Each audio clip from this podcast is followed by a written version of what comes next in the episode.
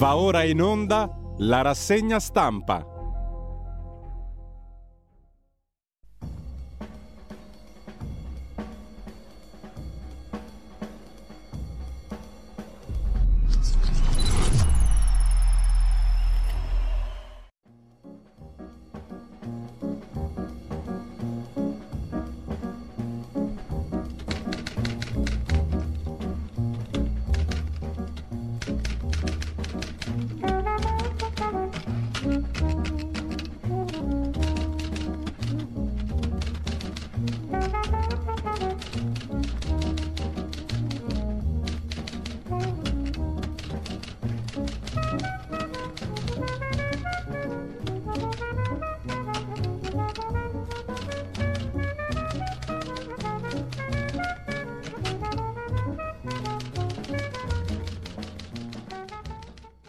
Radio Libertà, le trasmissioni tornano in diretta con la rassegna stampa di Giulio Cainarca.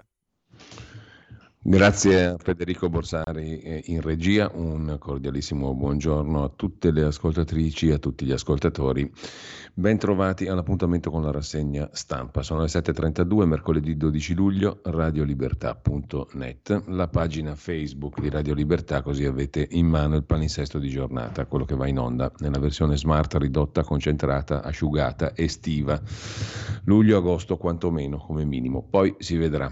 Intanto, eh, come al solito, non l'agenzia ANSA perché ha una nuova veste grafica eh, impossibile da decifrare ADN Kronos apre con l'Ucraina e la Nato, che frena sull'adesione dell'Ucraina. Unanimità, condizioni per Kiev. Zelensky, deluso, protesta via social. Il presidente americano Biden non gradisce le parole di Zelensky e diserta la cena, anche perché aveva tante cose da preparare e un, un, importante discorso per oggi. Qualcuno dice troppo vecchio, avrebbe fatto troppe gaffe, meglio farlo riposare. Le due versioni. Secondo titolo per il PNRR, il governo modifica 10 obiettivi per la quarta rata. Il ministro Fitto ha detto chiederemo l'intera tranche senza definanziamento, ma Schlein attacca Meloni, ci metta la faccia, torna a parlare Draghi, come vedremo poi con grande rilievo sulla stampa di Torino, Draghi ha detto che l'Europa va fatta. Abbiamo fatto gli europei, bisogna fare l'Europa. L'Italia deve spendere con efficienza e integrità e poi un'unione politica più forte. Caldeggia Draghi, non è una sorpresa. Il terzo titolo è per il caldo. Oggi pioggia al nord, per fortuna, maltempo in Lombardia, temporali annunciati a Milano, bollino rosso comunque in otto città. Violenza sessuale, le accuse al figlio di la russa, la ragazza conferma, è stata ascoltata per tre ore dai pubblici ministeri Rosaria Stagnaro e Letizia Mannella, titolari dell'inchiesta. C'è un'altra gabola che riguarda il mondo dell'informazione legato a Giorgia Meloni, Rai News, Petrecca, il caso La Russa, poi lo vediamo dopo. E poi ancora in primo piano sul DN Cronos, in questo caso la politica interna, Giorgia Meloni che presenta la carta che si chiama Dedicata a te contro il rincaro della spesa, il caro carrello. L'iniziativa riguarda 1.300.000 famiglie che hanno maggiori difficoltà nell'acquisto dei generi di prima necessità, anche questo lo vedremo meglio dopo.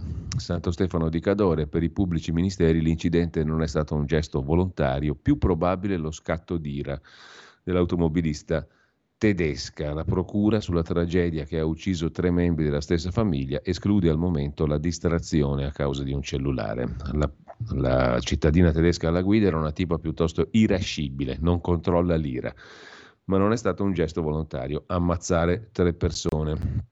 L'Ocse intanto stabilisce che l'Italia è maglia nera per i salari, a fine 2022 salari reali meno 7%, rispetto al pre-pandemia, ma questa capirete bene che è una notizia poco importante rispetto a Facci, la russa, Sant'Anché, eccetera. Italia, lo ripeto, maglia nera, a fine 2022 i salari reali, cioè quelli che permettono di fare realmente la spesa, per fare un esempio, o pagare realmente l'affitto, sono diminuiti del 7% rispetto a pre-pandemia, cioè al 2019. Tutto normale. Con questo lasciamo la prima pagina dell'agenzia DN Cronos con Forza Italia, inizia l'era del dopo Berlusconi, Fascina se ne dovrebbe andare da Arcore. Sant'Anché afferma che non partecipa ad alcun processo mediatico, si difenderà in tribunale e il ministro Abodi, Yankto e coming out, non amo ostentazioni, bla bla bla bla bla. Le frasi del ministro dello sport sul calciatore omosessuale le abbiamo già viste.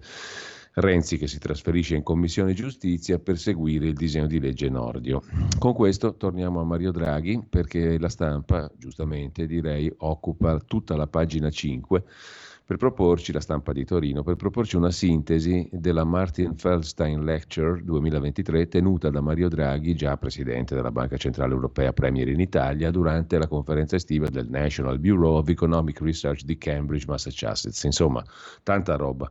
Debiti, investimenti, unione fiscale. Il futuro dell'Unione Europea è arrivato a un bivio, e c'è poco da sottovalutare, perché se parla Draghi questo significa che le, le cose andranno in quella direzione, cioè in quella direzione di superstato europeo di cui si parlava, parlava per esempio uno su tutti Umberto Bossi tantissimi anni fa, debiti, investimenti, unione fiscale, cioè un'unione politica istituzionale a tutto tondo, uno Stato, un superstato, il futuro dell'Unione Europea è a un bivio.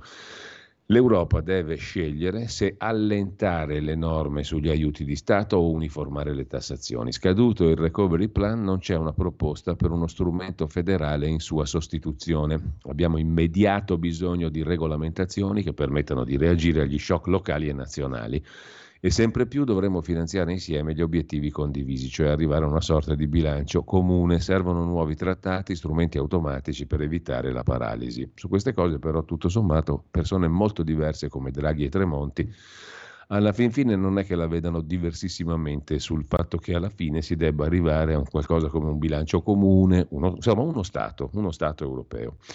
Lasciamo Draghi e già che ci siamo sulla stampa, la storia di una studentessa del liceo da Vinci di Trento. Si è appellata al TAR per essere ammessa alla maturità. I giudici hanno accolto il ricorso, nonostante cinque insufficienze in pagella. All'esame la commissione ha concordato col verdetto degli insegnanti. La giovane è stata bocciata uno dei docenti ha scritto al ministro Valditara, uno dei docenti di matematica e fisica, in questo caso del liceo Da Vinci di Trento. Insieme a lui hanno firmato altri 110 colleghi questa lettera al ministro Valditara che compare a pagina 20 della stampa di oggi. Il professore si chiama Alessio Marinelli e si rivolge al ministro Valditara insieme ad altri 110 colleghi. Noi professori umiliati dalla scelta del TAR che ha riammesso alla maturità una ragazza nonostante fosse stata non ammessa per cinque insufficienze in pagella. Troppi ragazzi cercano scorciatoie. È stata ammessa alla maturità e poi è stata bocciata di nuovo. Docente di un liceo trentino scrive a Valditara, oggi scrive il professor Marinelli, conta di più dimostrare quanto sei furbo, non quanto vali. E allora la scuola cosa deve insegnare? La decisione del TAR è stata uno schiaffo alla credibilità dell'insegnante. Che voce in capitolo avremo in futuro? La bocciatura, poi, sono sicuro che la decisione di non ammetterla agli esami sia stata una scelta sofferta. Il ruolo del prof va riportato al centro della scuola, valorizzando con i fatti il nostro impegno e tante belle cose. Però la vicenda è curiosa, appunto. Studentessa con cinque insufficienze, non ammessa alla maturità, si appella al TAR, il TAR le fa fare la maturità, viene ribocciata. Altro tema dalla scuola alla salute, la salute in coda, il pezzo è a pagina 21, sempre della stampa di oggi, l'inchiesta di Paolo Russo da Milano, Lombardia. Lombardia in crisi, ci sono da recuperare 210.000 visite e analisi. Vogliamo dirlo che i medici di base non funzionano e gli ospedali sono in affanno? Oltre 100.000 sono da recuperare solo a Milano. Dovevo prenotare una PET per sospetto tumore, dice un cittadino, mi hanno dato appuntamento a marzo 2024. Anche il privato è in affanno, quattro mesi per un'ecografia alla tiroide. Le solite cose aggravate, insomma, non c'è niente di straordinariamente nuovo in questo fantastico paese. Così come si festeggia per una metropolitana, un pezzo di linea 4 della metropolitana che è stata progettata 30 anni fa, doveva essere fatta 15 anni fa, è arrivata adesso e noi festeggiamo a Milano, giusto appunto perché è la capitale d'Italia dal punto di vista economico, dell'avanguardia, eccetera, eccetera. Se ne occupa Claudio Velardi che dalla sua Napoli è meglio tacere, però giustamente si occupa di Milano, anche Milano a passo di Lumaca, scrive Velardi su Italia Oggi, pagina 8. La linea 4 della metropolitana è stata pensata 30 anni fa e arriva peraltro in parte soltanto adesso. Siamo soddisfatti se ci paragoniamo a Roma, ma non certo a Londra. L'unica città italiana vicina all'Europa, figuriamoci Milano, dovrebbe darsi benchmark adeguati, cioè punti di riferimento e punti di paragone, pietre di paragone adeguate, non accontentarsi di essere un po' meglio delle sfortunate metropoli del centro-sud.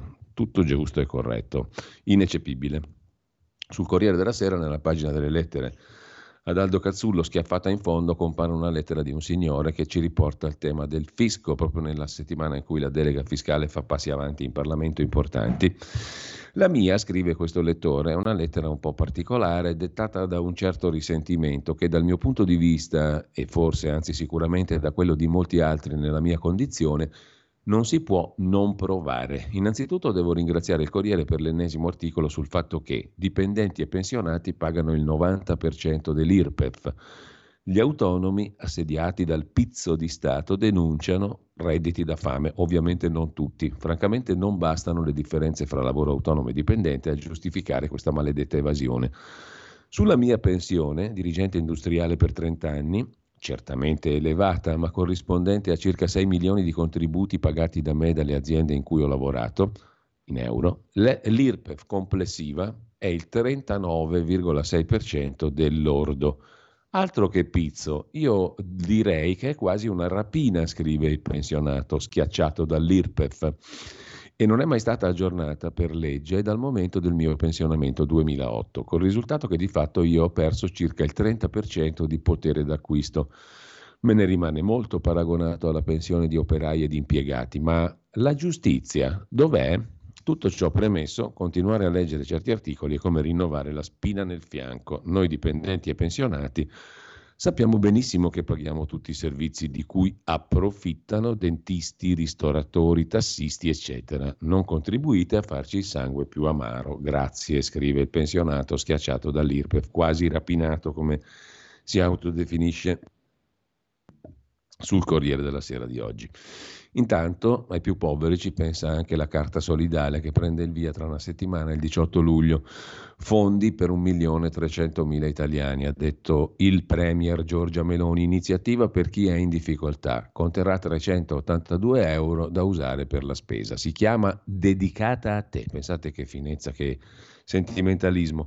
Questo è il nome della nuova carta solidale presentata a Palazzo Chigi dal governo e destinata a persone con ISEE, indicatore situazione economica equivalente, fino a 15.000 euro.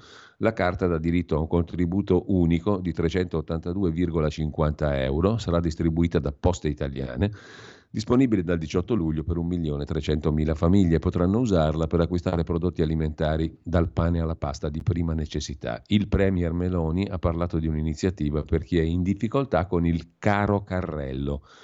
Ha insistito su questo anche il ministro dell'economia Giorgetti che ha aggiunto che l'esperimento della carta anti-inflazione sicuramente potrà essere replicato. Lo strumento sarà utilizzabile su tutto il territorio nazionale. La carta potrà essere ritirata il 18 luglio negli uffici postali dopo aver ricevuto una comunicazione dal comune di residenza. Dovrà essere attivata entro il 15 settembre, se no si perde il bonus. Il contributo, ha ricordato il ministro dell'Agricoltura Lollo Brigida, non è sommabile ad altri interventi, neanche al reddito di cittadinanza. Grazie alle convenzioni e agli accordi con la grande distribuzione sono previsti poi sconti mirati per chi beneficia della carta solidale, la dedicata a te un 15% su un paniere di beni definito, caffè, farina, uova, carne, frutta, verdura, latte.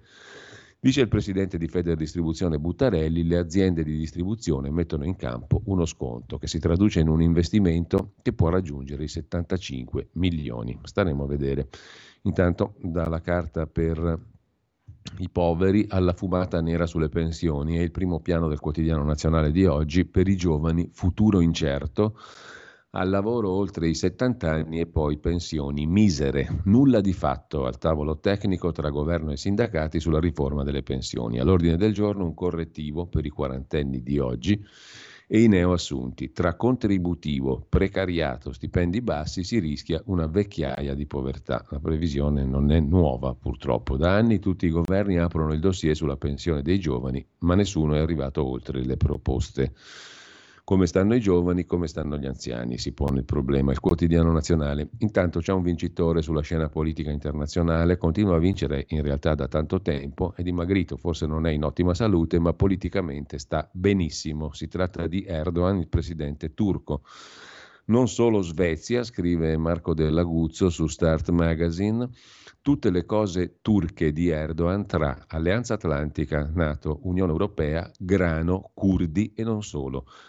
Il presidente turco Erdogan ha dato il via libera all'ingresso della Svezia nella Nato, non senza condizioni, perché la Turchia ottiene l'impegno svedese contro l'attivismo curdo e potrebbe stringere un grosso accordo con gli Stati Uniti sugli F-16. Intanto negozia il rinnovo dell'intesa sul grano tra Ucraina e Russia.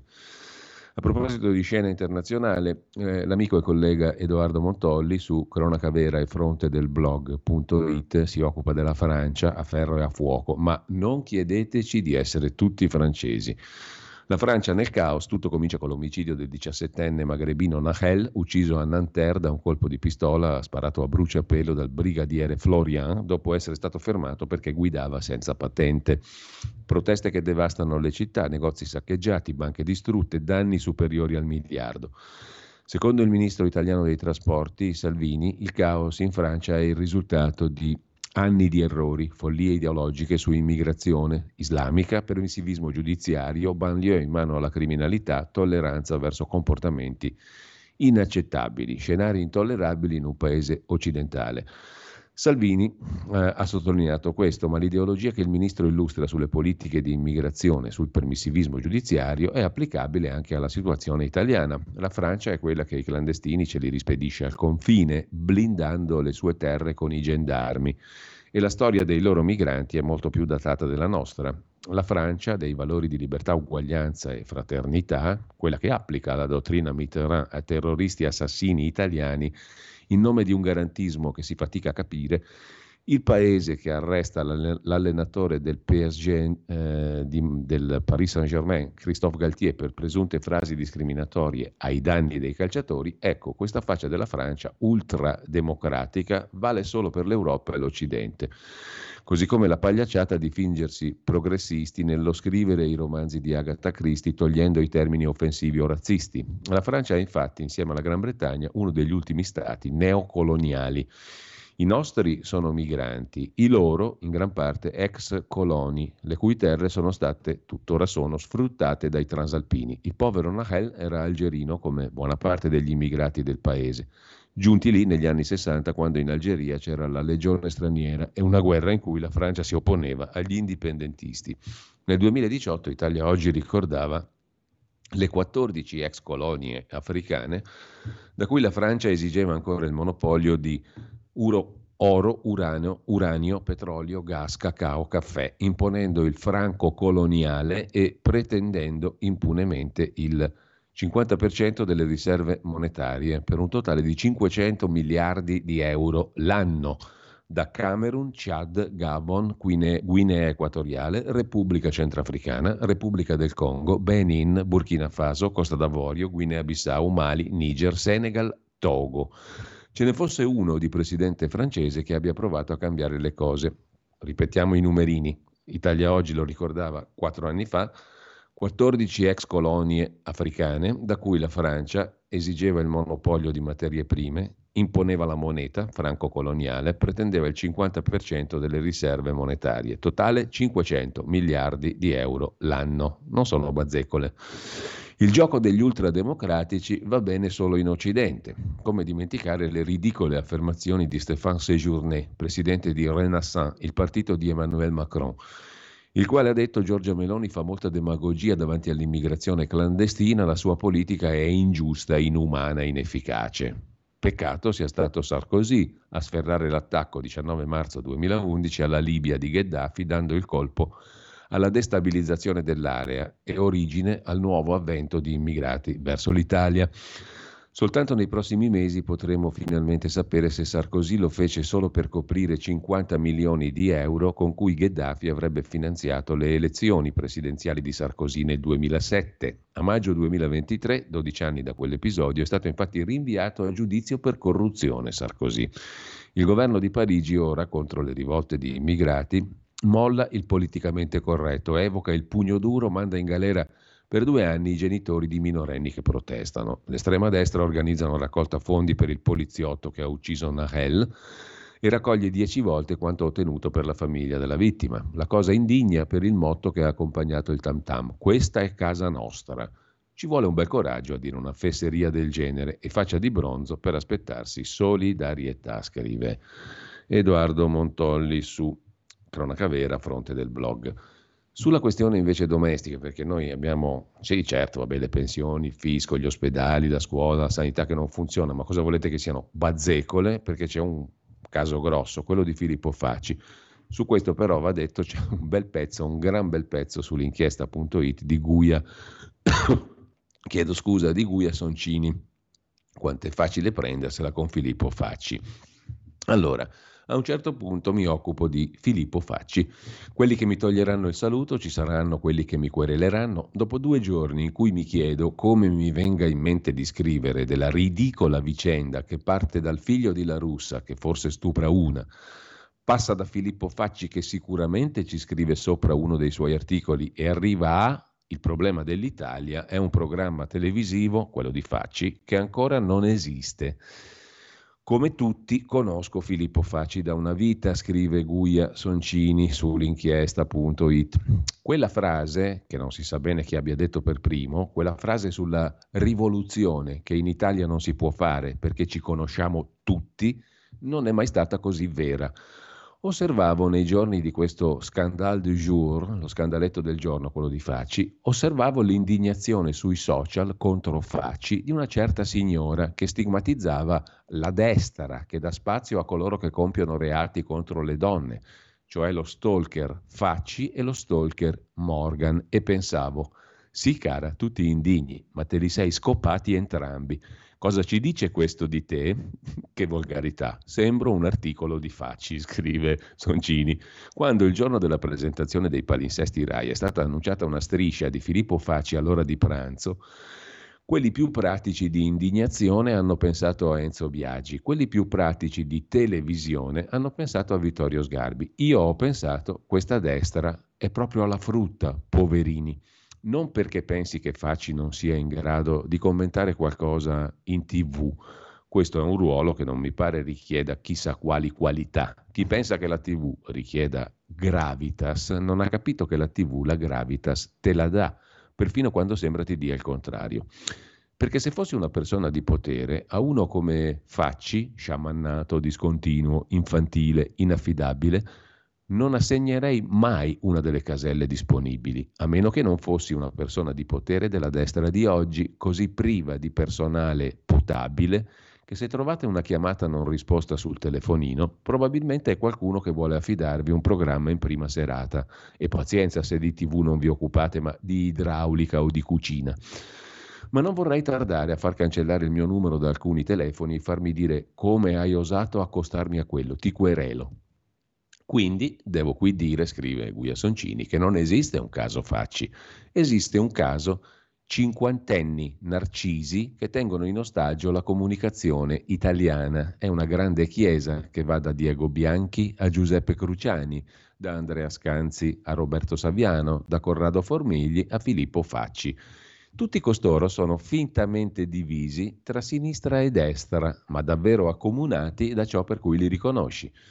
Certo li riconosci perché per la battuta si farebbero ammazzare, certo li riconosci perché si piacciono moltissimo, ma soprattutto li riconosci perché hanno gli anelli d'argento, hanno madri e mogli che smaniose di percepirsi moderne non dicono loro tu conciato così non esci. Ed eccoci qui, ai sedicenni senili con gli anelli da Sandokan, alcuni addirittura con gli anelli al pollice, e senza neanche avere la scusa di dovere nell'anello tenere il veleno, se mai li catturasse il nemico. Se non avete seguito i fatti, beati voi, ve li riassumo per arrivare a dire la cosa per cui Facci mi querelerà.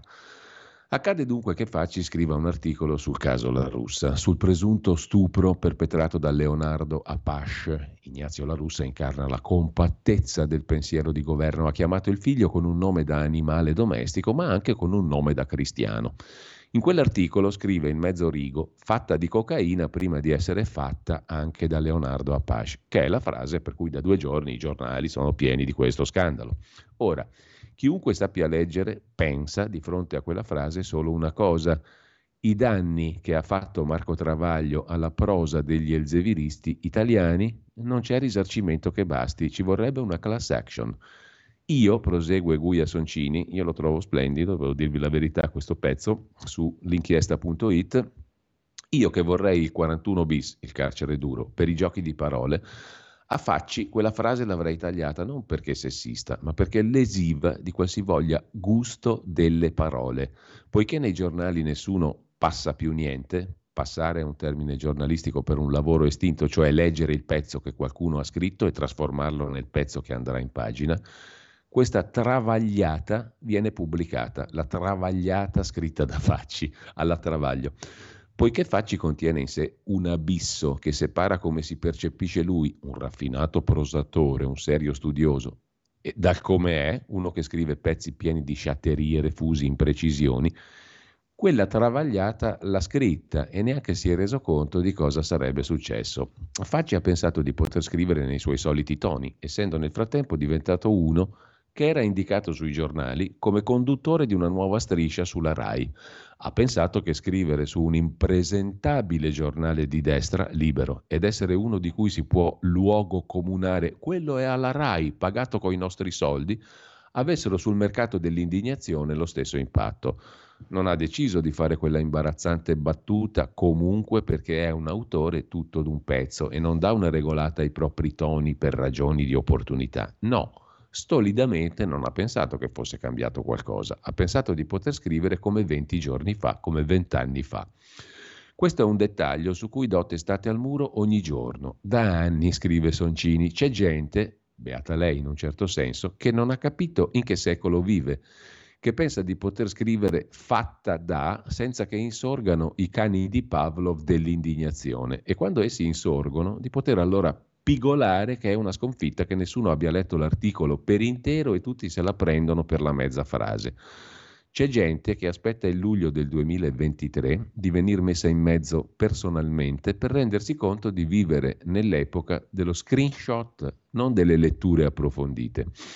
La sconfitta dell'articolo, non letto per intero, sta in una delle numerose interviste date dal Facci in questi giorni. Tutte sbagliate, tutte inutili. D'altra parte, fosse uno che sa strategicamente scegliere cosa dire e cosa no, non staremmo parlando di questa vicenda. A un certo punto, in una di queste insensate interviste, fa un elenco di reati dei quali sarebbe stato accusato e dice che lo difende Anna Maria Bernardini De Pace. Poco dopo su Repubblica compare un articolo di Alessandro Simeone, ex socio della Bernardini, avvocato di Ilari Blasi, che gli passa tardivamente il pezzo, elencando imprecisioni e precisando che quelli a cui si riferisce non sono reati. È tutto un regolamento di conti sulla sua testa, povero Facci.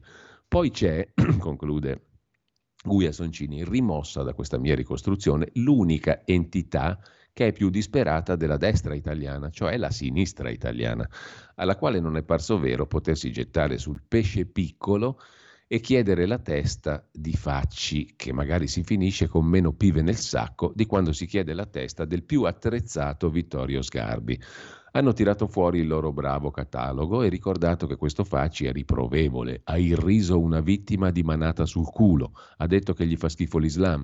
Il catalogo delle gravità di Facci è molto ampio, ma non abbastanza ampio il catalogo delle nefandezze da tirarlo fuori nei giorni prima del gioco di parole. Che ti faccia schifo l'Islam diventa grave solo dopo che hai fatto un gioco di parole che non faceva ridere. Solo quando possiamo tirar fuori perfino i tuoi bisticci con l'ex moglie, i tuoi debiti, i tuoi vizi, già che sei divenuto capro espiatorio, non hai più nulla di umano.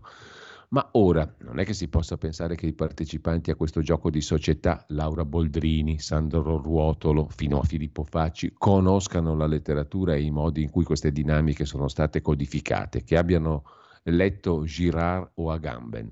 Diversamente dagli indignati, leggo i giornali italiani, quindi vorrei rendermi utile segnalando la pericolosità del precedente. Non è che essi, si, che essi giornali siano zeppi di Michele Serra e Mattia Feltri, non è che lo standard sia umorismo raffinato, prosa invidiabile, precisione lessicale chirurgica.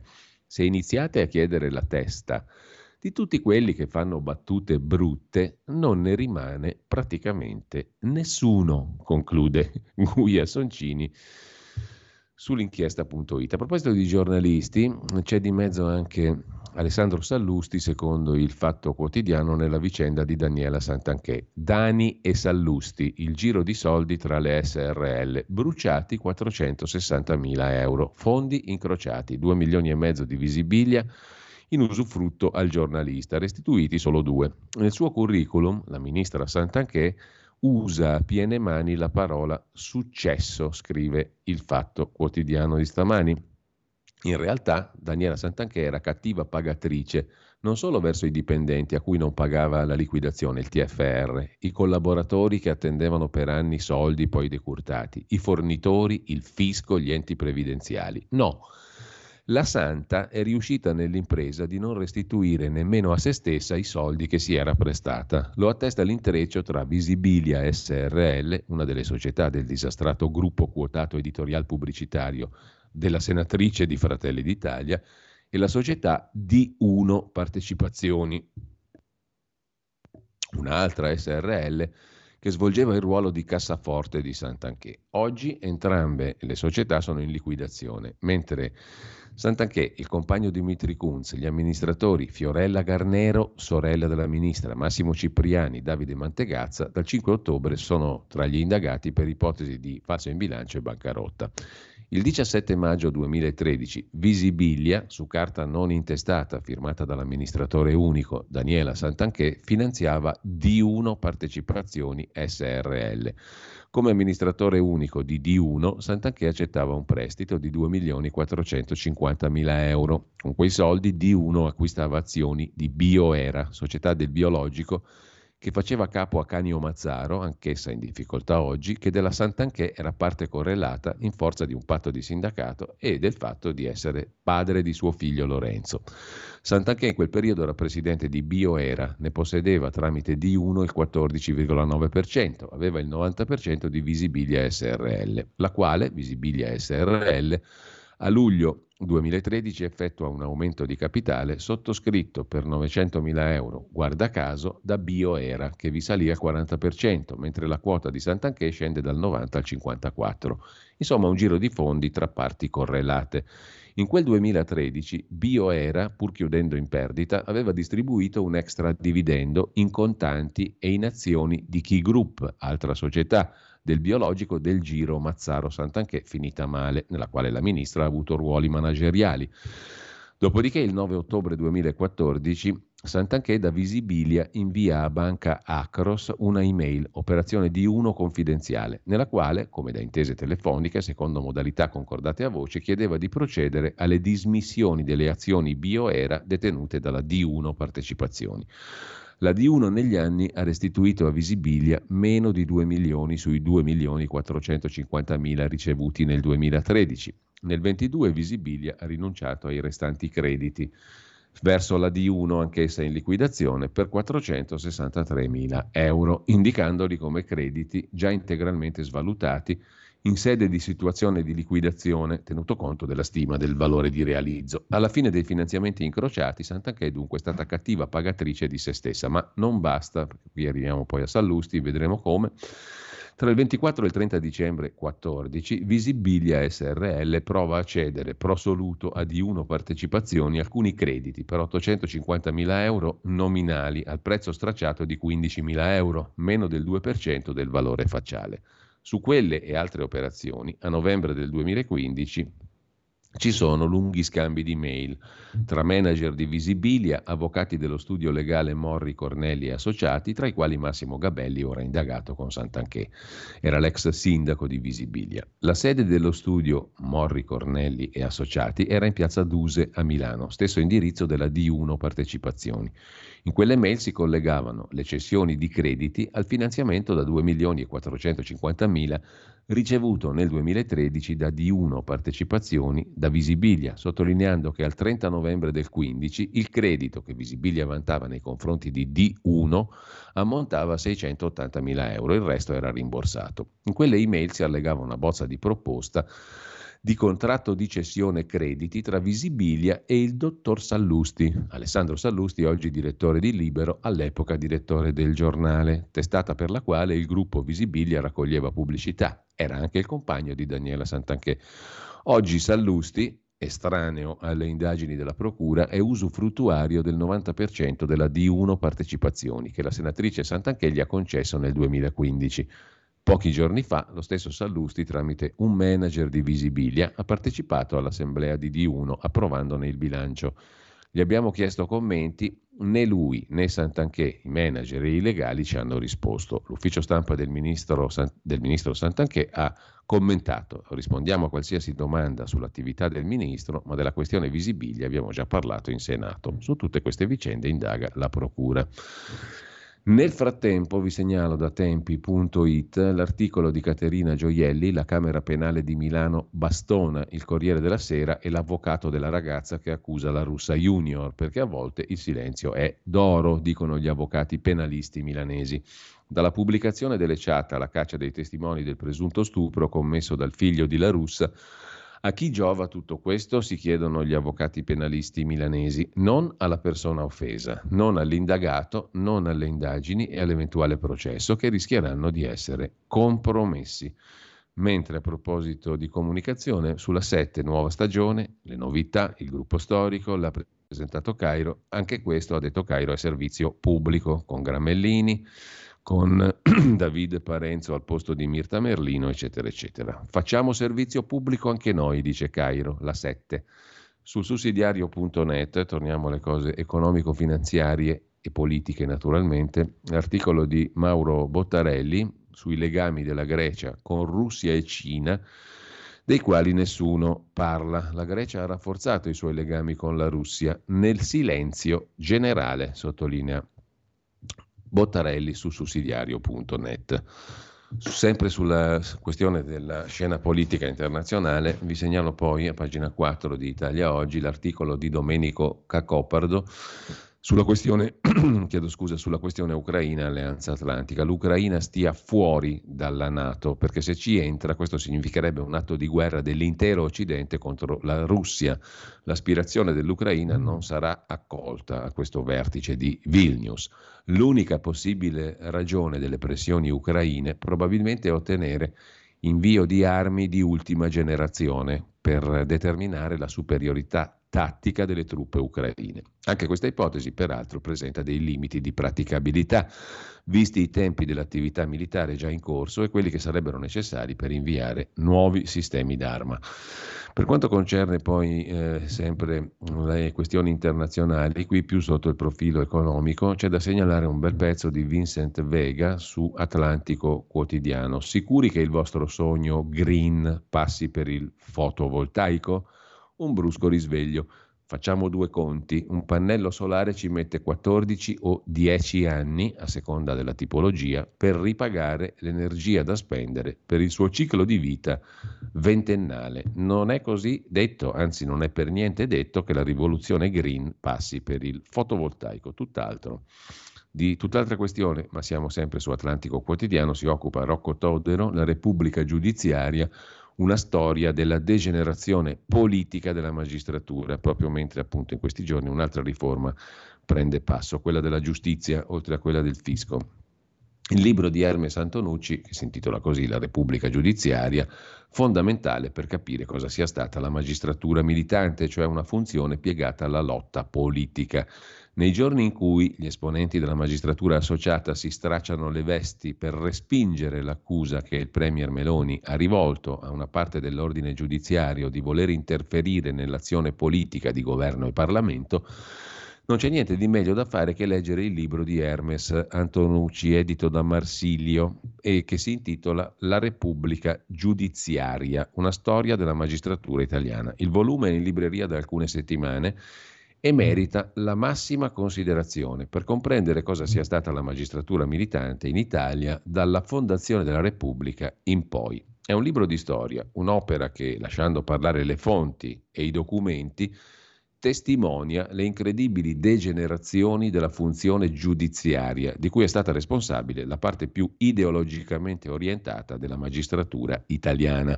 La narrazione della sequenza delle posizioni discutibili, addebitabili a settori dell'ordine giudiziario, è così serrata e la chiarezza delle fonti così lampante che alla fine uno si domanda, ma come è stato possibile?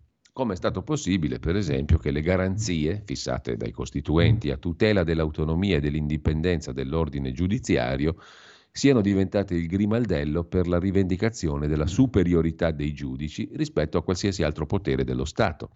Hermes Antonucci ripercorre la lunga corsa della magistratura italiana verso l'abolizione del merito nella selezione per l'assegnazione delle funzioni superiori gli avanzamenti di retribuzione a pioggia riconosciuti per mera anzianità di servizio, l'abrogazione di gerarchie fondate sull'esperienza e le capacità, l'immunità pressoché assoluta rispetto a qualsiasi condotta rilevante sotto il profilo disciplinare o nei confronti di pregiudizi arrecati a cittadini a causa della cattiva amministrazione della giustizia, l'assegnazione degli incarichi direttivi e semidirettivi in virtù di criteri discutibili.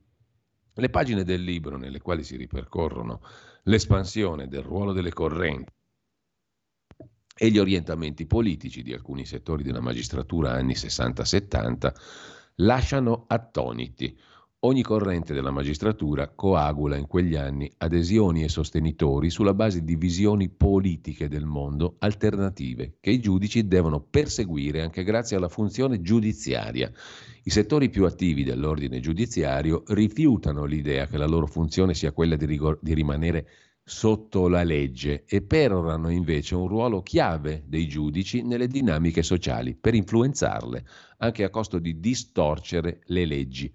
Il sostegno palese di alcuni settori della magistratura italiana ai partiti politici di sinistra è documentato nel libro con onestà storica che non lascia spazio a contestazioni agghiaccianti, scrive ancora su Atlantico Quotidiano Rocco Todero, stiamo parlando del libro di Hermes Antonucci, edito da Marsilio, La Repubblica Giudiziaria. Agghiaccianti le pagine in cui Antonucci ricostruisce, documenti alla mano, le posizioni di esponenti di magistratura democratica per i quali l'ordine giudiziario deve avere una funzione nella lotta di classe fra il capitale e il proletariato. Prendendo le mosse dalla tesi dell'interpretazione adeguatrice delle norme giuridiche, il cui obiettivo sarebbe andare oltre la lettera della legge e conformare la legge alle esigenze sociali, alcuni settori della magistratura giungono a teorizzare l'interpretazione alternativa finalizzata a un obiettivo, il sovvertimento dell'ordine borghese.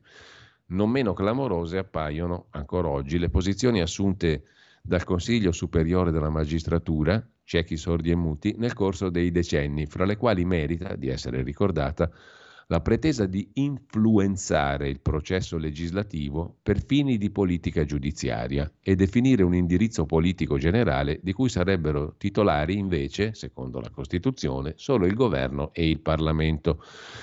L'autore del libro ricostruisce con scrupolo i contrasti fra politica e organo di autogoverno della magistratura, il CSM, che hanno avuto ad oggetto il tentativo del CSM di invadere il campo riservato alla politica.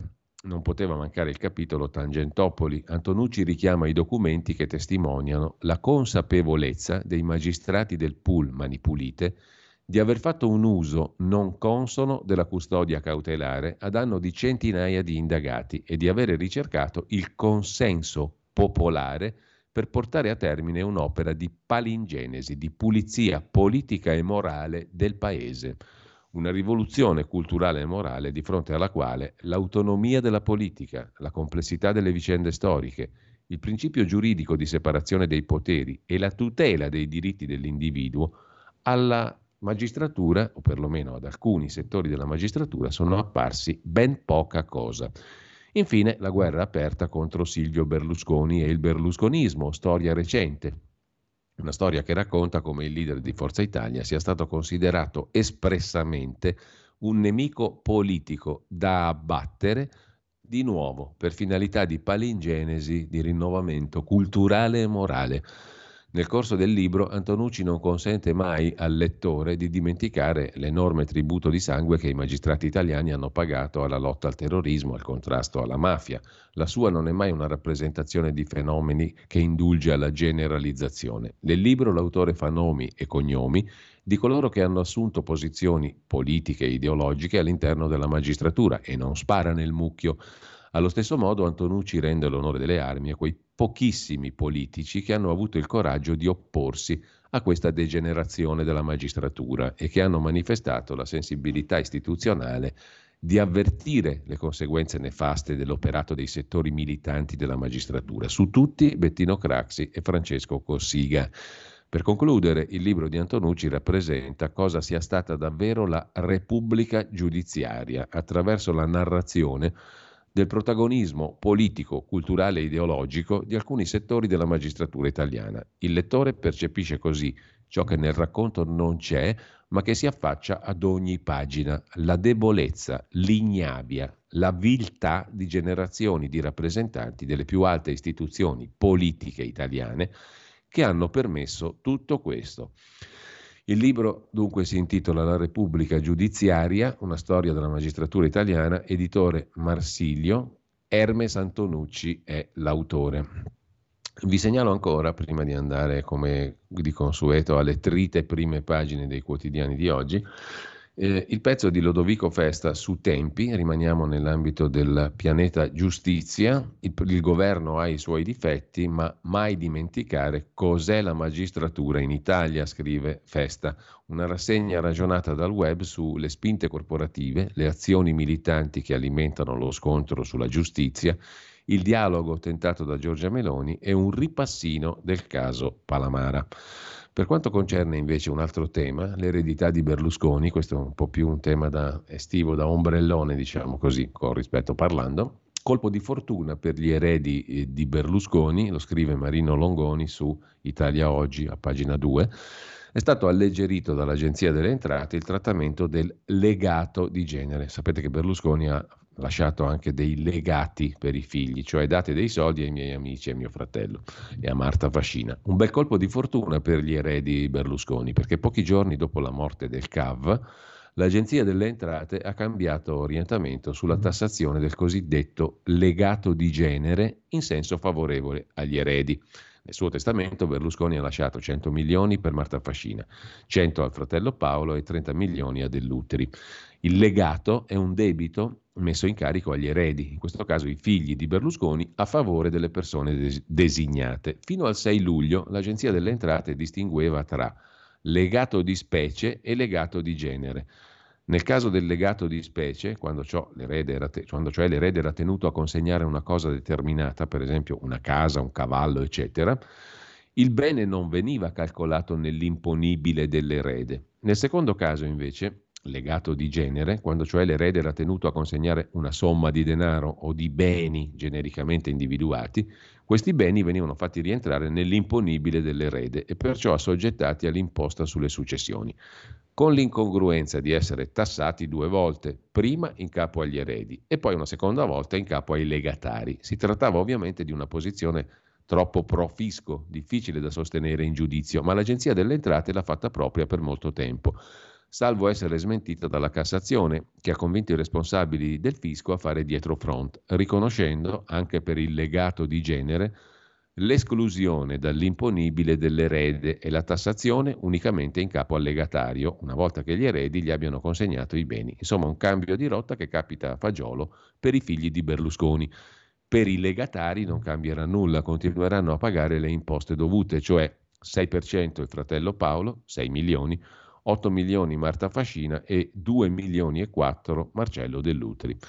Così scrive su Italia Oggi Mar- Marino Longoni. Infine, da segnalare qui in tema di giustizia che la riforma della giustizia infine sta partendo, osserva Marco Bertoncini su Italia Oggi. Sul testamento di Berlusconi vi segnalo anche un altro articolo ancora più documentato, interessante per chi si interessa di queste cose, a pagina 7 di Italia Oggi di Andrea Bongi, idee dal testamento di Berlusconi in ordine alla pianificazione in vita del patrimonio mobiliare e immobiliare. Insomma, c'è qualcosa da copiare, è facilmente copiabile, sono facilmente copiabili i passaggi giuridici ed economici del testamento di Berlusconi. Da questa vicenda, tenuto conto delle professionalità che hanno contribuito a far sì che l'ingente patrimonio di Berlusconi subisse i minori sconquassi dopo la morte del proprietario, si possono trarre degli utilissimi insegnamenti dai quali ognuno di noi potrà, con le debite proporzioni, trarre profitto. Questo è un articolo interessante a pagina 7 di Italia Oggi. Pianificazione, mentre si è in vita, del patrimonio mobiliare e immobiliare. Utilizzo strategico della quota disponibile del patrimonio ereditario e dello strumento giuridico del legato, di cui abbiamo appena parlato, all'interno di più testamenti olografi. Può essere riassunta così l'eredità che Berlusconi ha devoluto ai figli e alle persone più care. Da qui possiamo trarre insegnamenti, ognuno per la propria parte, diciamo, per la propria condizione, anche noi, scrive Andrea Bongi su Italia Oggi. A proposito dell'eredità di Berlusconi, Mario Gerevini e Daniela Polizzi se ne occupano in primissimo piano sul Corriere della Sera. Marina e Pier Silvio salgono a 3 miliardi, Barbara, Eleonora e Luigi 1 miliardo ciascuno, l'altra villa ad Arcore, 70 vani a Milano, eccetera, eccetera. Ma mh, mm, lasciamo a questo punto il, le anticipazioni, andiamo a vedere le prime pagine to court del, dei quotidiani di oggi. Siamo alle 8.22, poi ascolteremo come sempre dell'ottima musica, in occasione delle 8.30 il primo brano scelta dal nostro Federico Borsari. In Avvenire, il quotidiano di ispirazione cattolica, apre col biglietto aperto. Di che cosa si parla? Della Nato che conferma l'appoggio all'Ucraina ma senza una data precisa per l'ingresso. Zelensky deluso. L'altro titolo invece sul caro vita, perdita record degli stipendi.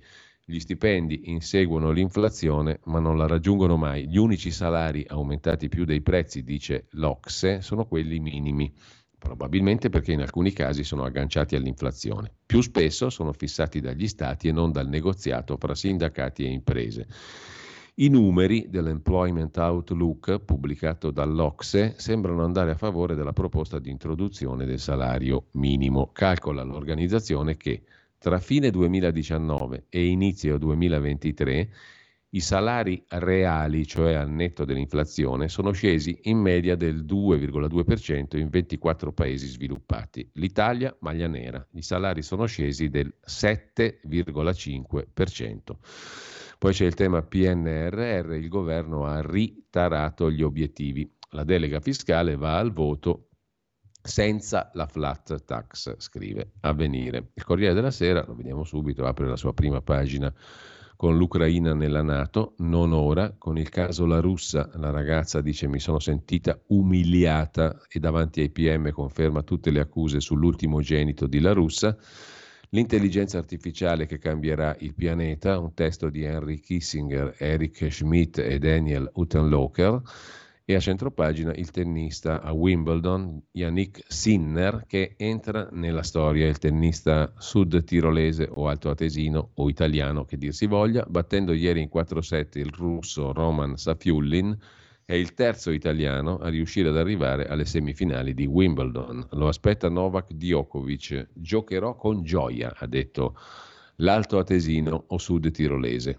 o italiano, che dir si voglia. PNRR, ritardi e liti, 10 modifiche per avere i fondi e poi Diana Cavalcoli si occupa della card per le spese alimentari che abbiamo già visto. La card si chiama Dedicata a te, è la nuova carta solidale per famiglie in difficoltà. Sarà distribuita a luglio, 382 euro che potranno essere usati per la spesa.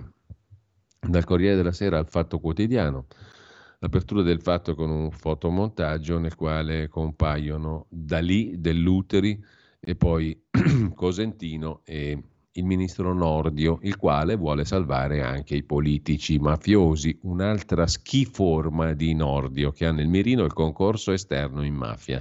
Dell'Utri, Dalì e compagnia. I due Berluscones, come Cosentino, vedrebbero sparire le loro condanne, ma il ministro afferma che aiutare i boss è un delitto evanescente, il concorso esterno in associazione mafiosa.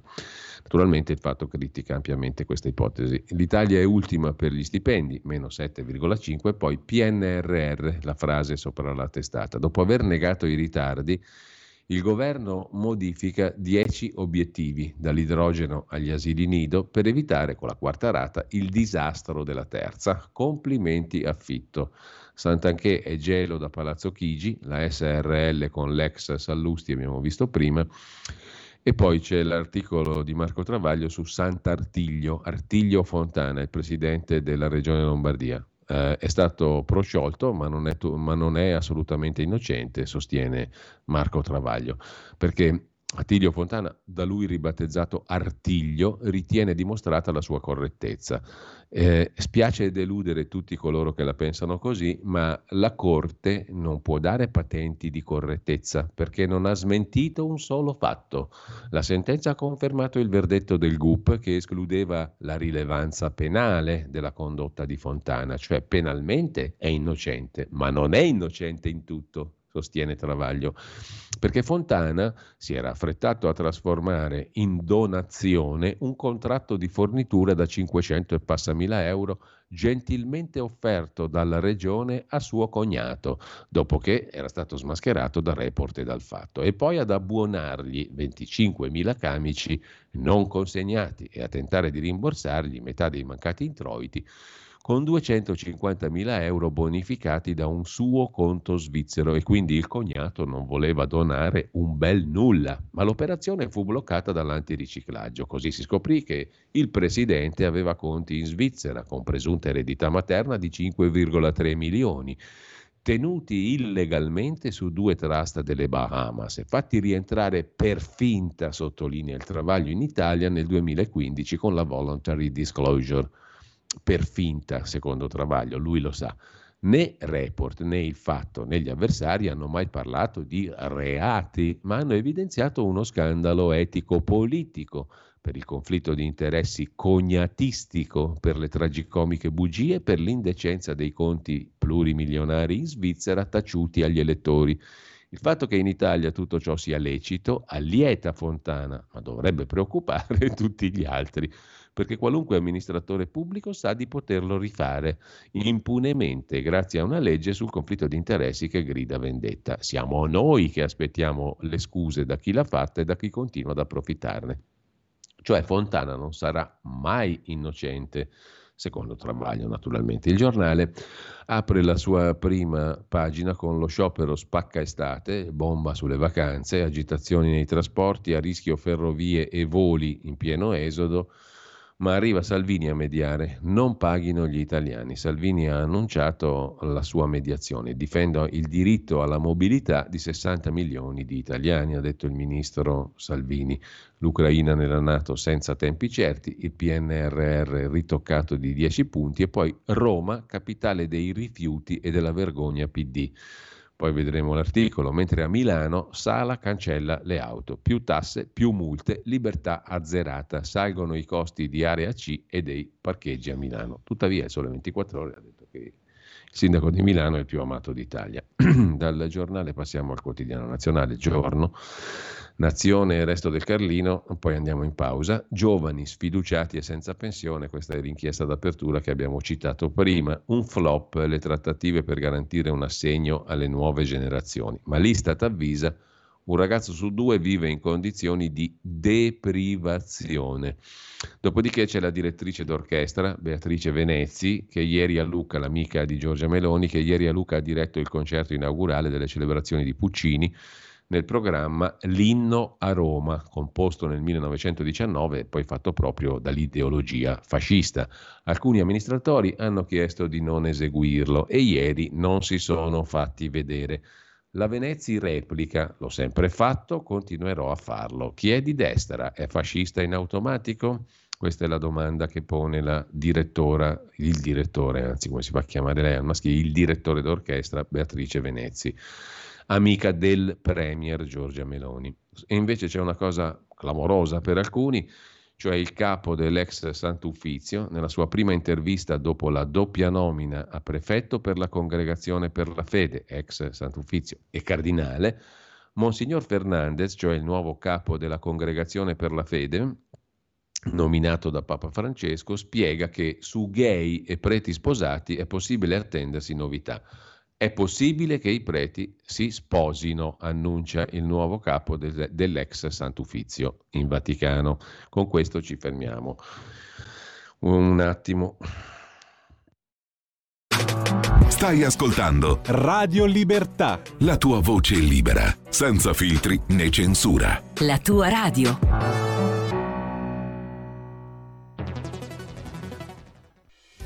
Quotidiano di Sicilia, il quotidiano d'Italia, l'informazione che ribalta i luoghi comuni, una vera visione dei fatti, l'Italia vista da sud. Ogni siciliano che vive in Italia e nel mondo è una risorsa, è protagonista della crescita della nostra nazione Dai forza alla crescita della nostra isola, abbonandoti al QDS digitale più archivio a soli 99 euro annui. Quotidiano di Sicilia, il quotidiano d'Italia, una scelta di valore.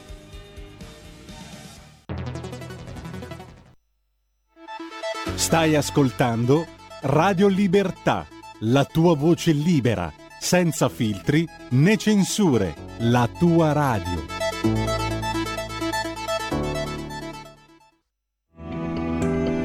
Il meteo.it presenta le previsioni del giorno. L'Italia continua ad essere surriscaldata dall'anticiclone di origine africana Cerbero. Nella prima parte della giornata, a fronte di qualche nube sparsa sul Triveneto e sull'arco alpino, qui con isolati piovaschi, sul resto del paese avremo ancora cieli pressoché sereni ovunque. Nel pomeriggio poi aumenterà il rischio di attività temporalesca sulle Alpi, mentre sui restanti settori il tempo resterà stabile praticamente ovunque. Per ora è tutto da ilmeteo.it, dove il fa la differenza. Tutti i dettagli consultando la nostra app. Una una buona giornata da Alessandra Tropiano. Avete ascoltato le previsioni del giorno.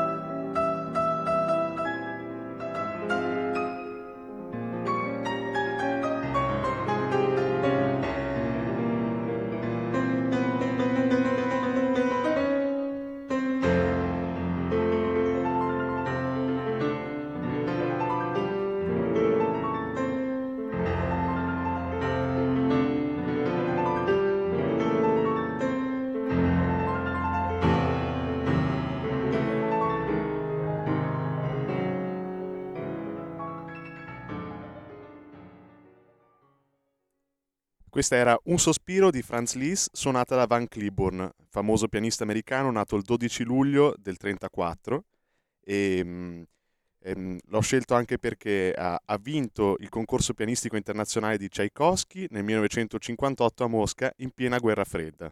E questa è la prova che la musica aiuta a migliorare anche le relazioni culturali. Ridiamo la linea a Giulio Cainarca.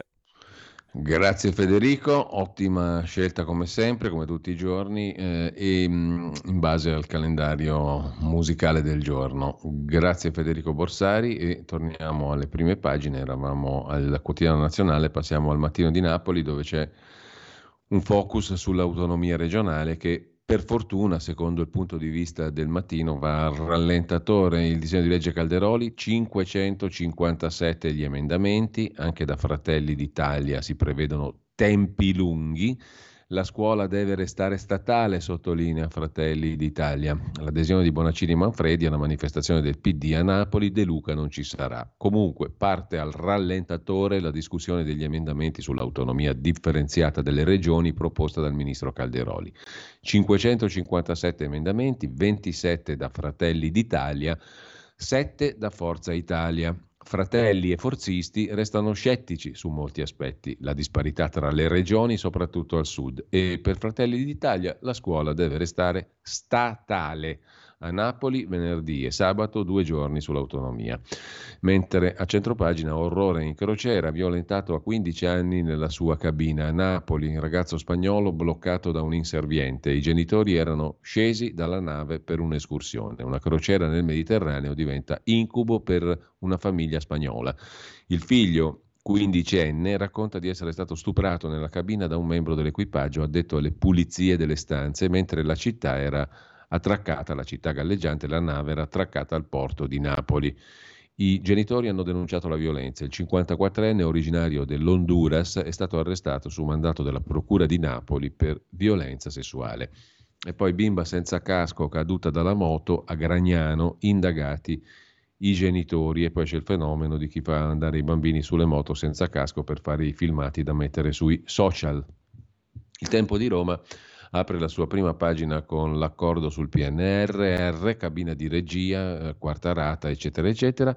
Una modella transgender eletta Miss Olanda 2023, Salvini che apre la trattativa per scongiurare gli scioperi, Giorgetti che lavora sul DEF, documento di economia e finanza per non sforare il deficit e poi mezzo miliardo di euro per le famiglie bisognose, contrastare l'inflazione. Arriva la carta dal bellissimo nome dedicata a te, con la quale verrà erogato un contributo per l'acquisto di generi alimentari di prima necessità. Scatta entro luglio, dura fino a dicembre, bonus di 382,5 euro per il 2023. Dal Tempo a Repubblica, quotidiano diretto da Maurizio Molinari, apre sulla RAI. È tempo di censura, amiche e amici. Accuse al direttore di RAI News, Petrecca. Ha tagliato le notizie scomode per la destra. Giornalisti e sindacato in rivolta. Lui replica polemiche di pennivendoli. Scontri nel CDA sul programma di Facci. I vertici rinviano la riunione la decisione, quel che l'è. Eh, intervistato Renzo Arbore che sentenzia molto da par suo, soltanto da Fiorello un'idea innovativa, mi spiace per Fazio, inteso non come il governatore della Banca d'Italia ovviamente, ma come Fabio Fazio, poverino, è stato discriminato, andrà a prendere milioni da un'altra parte. Quel cavallo non è un ronzino, il cavallo di Viale Mazzini sottolinea Michele Serra più che mai da par suo. C'è un aggettivo che può aiutare a capire la vera ribellione di una redazione della RAI al suo nuovo direttore. L'aggettivo è fisiologica, reazione fisiologica, ben più che ideologica o politica, cioè non si può non reagire così su Repubblica. La ragazza a tre ore dai PM conferma tutto contro il figlio di La Russa, ma è soprattutto il caso Facci a occupare la pagina 2 di Repubblica. Dopo il pezzo di Guia Soncini, secondo me c'è poco da dire, ma comunque lite a Viale Mazzini. E scoppia anche il caso su Rai News che ha censurato le notizie sulla Russa Junior. Il Petrecca è più meloniano di Meloni stessa. Il direttore di Rai News, finito nel Mirino. Si tratta appunto di Paolo Petrecca, dirige la testata di news della RAI, RAI News 24 dal 21, è entrato in azienda dal 2001. La redazione si ribella al clima da caserma, il servizio contestato resta online due ore, poi la telefonata del direttore via il riferimento a Facci, non è una notizia. È un caso drammatico. Da quando si è insediata Meloni molti pezzi vengono rivisti e corretti fino a stravolgerli. Rai News è diventata filo-melonianissima con questo Petrecca, denunziano gli indignados permanentes. Mentre Salvini punge, Prodi torna a parlare del PD, la Turchia vuole l'Unione Europea e sempre da Repubblica picchiare i negri. Così parlava Ricca Purra, ministra delle Finanze finlandese e alleata del nostro Premier Giorgia Meloni. La vice Premier, leader dell'estrema destra, costretta a scusarsi per commenti del passato. In Gran Bretagna invece c'è una questione su una star televisiva, Veleni e Misteri, uno scandalo sessuale travolge la BBC accuse all'azienda per la gestione del caso, anche il premier Sunak è molto preoccupato. Un uomo avrebbe dato 40.000 euro a una persona minorenne per le sue foto erotiche, scrive Repubblica nella pagina degli esteri. Intanto mm, lasciamo Repubblica, andiamo a vedere la consorella per parte di Loggia, eh, la stampa di Torino il caos PNRR, l'allarme sui conti pubblici e poi la lezione americana che abbiamo già visto di Mario Draghi, messa in grande rilievo in prima pagina e poi a tutta pagina, pagina 5, tutta un'intera pagina dedicata alla lezione di Mario Draghi sull'Europa che deve diventare qualcosa di molto più strutturato, cioè da unione monetaria a unione politica. l'Italia dei salari più bassi d'Europa e poi a Strasburgo Greta Thunberg guida gli attivisti, denuncia il fatto che l'Unione Europea pensa soltanto ai giochi elettorali, il caso di un assolto dopo una palpata, la rivolta dei ragazzi, perché questa è stata palpata per 10 secondi, come infilare una mano dentro le mutande di una minorenne per 10 secondi sia una cosa scherzosa, non l'ho ben capito, scrive Asia Neumann Dayan. Intanto che lo capisco, proporrei a tutte le donne di tenere sempre un cronometro in borsetta, in modo da non andare inutilmente a sporgere denuncia qualora la palpatina ironica durasse meno di 10 secondi. Vi invito anche a fare un bel sorriso, a ritirarvi in buon ordine, perché in fondo cosa sarà mai? Il caso dovrebbe essere quello di uno che è stato assolto dopo aver palpato per 10 secondi. Un, un culo, mentre sempre dalla prima pagina della stampa il sondaggio di Alessandra Ghisleri, Meloni resta stabile, ma le grane di partito costano due punti a Fratelli d'Italia. E poi ancora in prima pagina Kiev, la mamma e il battito del figlio dopo il trapianto su una bimba, un trapianto su una bambina appunto in quel della capitale ucraina. Ci sono momenti perfetti in cui dolore e gioia coincidono, scrive Monica Perosino. Buongiorno di Mattia Feltri, oggi è intitolato Opinioni e fatti. Separare i fatti dalle opinioni, delle opinioni, sarà, sarà dalle opinioni, presumo, una vecchia regola del giornalismo con qualche carato di ipocrisia, perché le opinioni spesso prescindono dai fatti, ma perlomeno sono già arrese al vaglio degli altri, non hanno la pretesa dell'insindacabilità, mentre i fatti si ergono a giudici coltivano la presunzione dell'assoluto. Così noi siamo qui da qualche giorno ad additare fascisti, razzisti, sessisti, sulla base di opinioni scritte con lessico discutibile o pessimo, ma almeno sono oneste, sono le nostre opinioni, le nostre parole, non c'è infingimento, invece i fatti sono subdoli. Conoscerete quella frase attribuita a mezzo mondo, i fatti sono testardi, ma ce n'è un'altra più precisa, niente è più ingannevole di un fatto evidente. Del resto, se prendete le cronache attorno alla storia del giovane La Russa e della sua accusatrice, sono una raffica di fatti da restare senza fiato.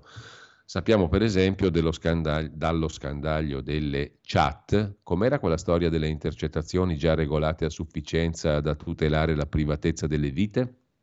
Sappiamo dunque dalle chat che cosa si è fumata questa ragazza prima di andare in discoteca, cosa si è sniffata, quali e quante medicine si è presa, che effetti producono in accoppiata con sostanze stupefacenti, a che punto della serata si è baciata con l'amico, in che condizioni era, a che ora se n'è andata, quando era vestita, quando non lo era più, chi ha visto l'indomani, cosa si è scritta con l'amica e ancora e ancora. E io, conclude Mattia Feltri, non so se lo smercio di una tale moltitudine di fatti sia un'operazione fascista, razzista, sessista, ma so che nessuna opinione può essere altrettanto violenta, conclude Mattia Feltri sulla stampa. Andiamo a vedere la verità di Maurizio Belpietro. A questo punto l'apertura tutta pagina sui giochi sporchi, sui morti di caldo è la nuova religione che nasconde corposi interessi, come provano articoli di vent'anni fa, periodi bollenti e annessi morti a loro attribuiti ci sono da sempre. Ora però Repubblica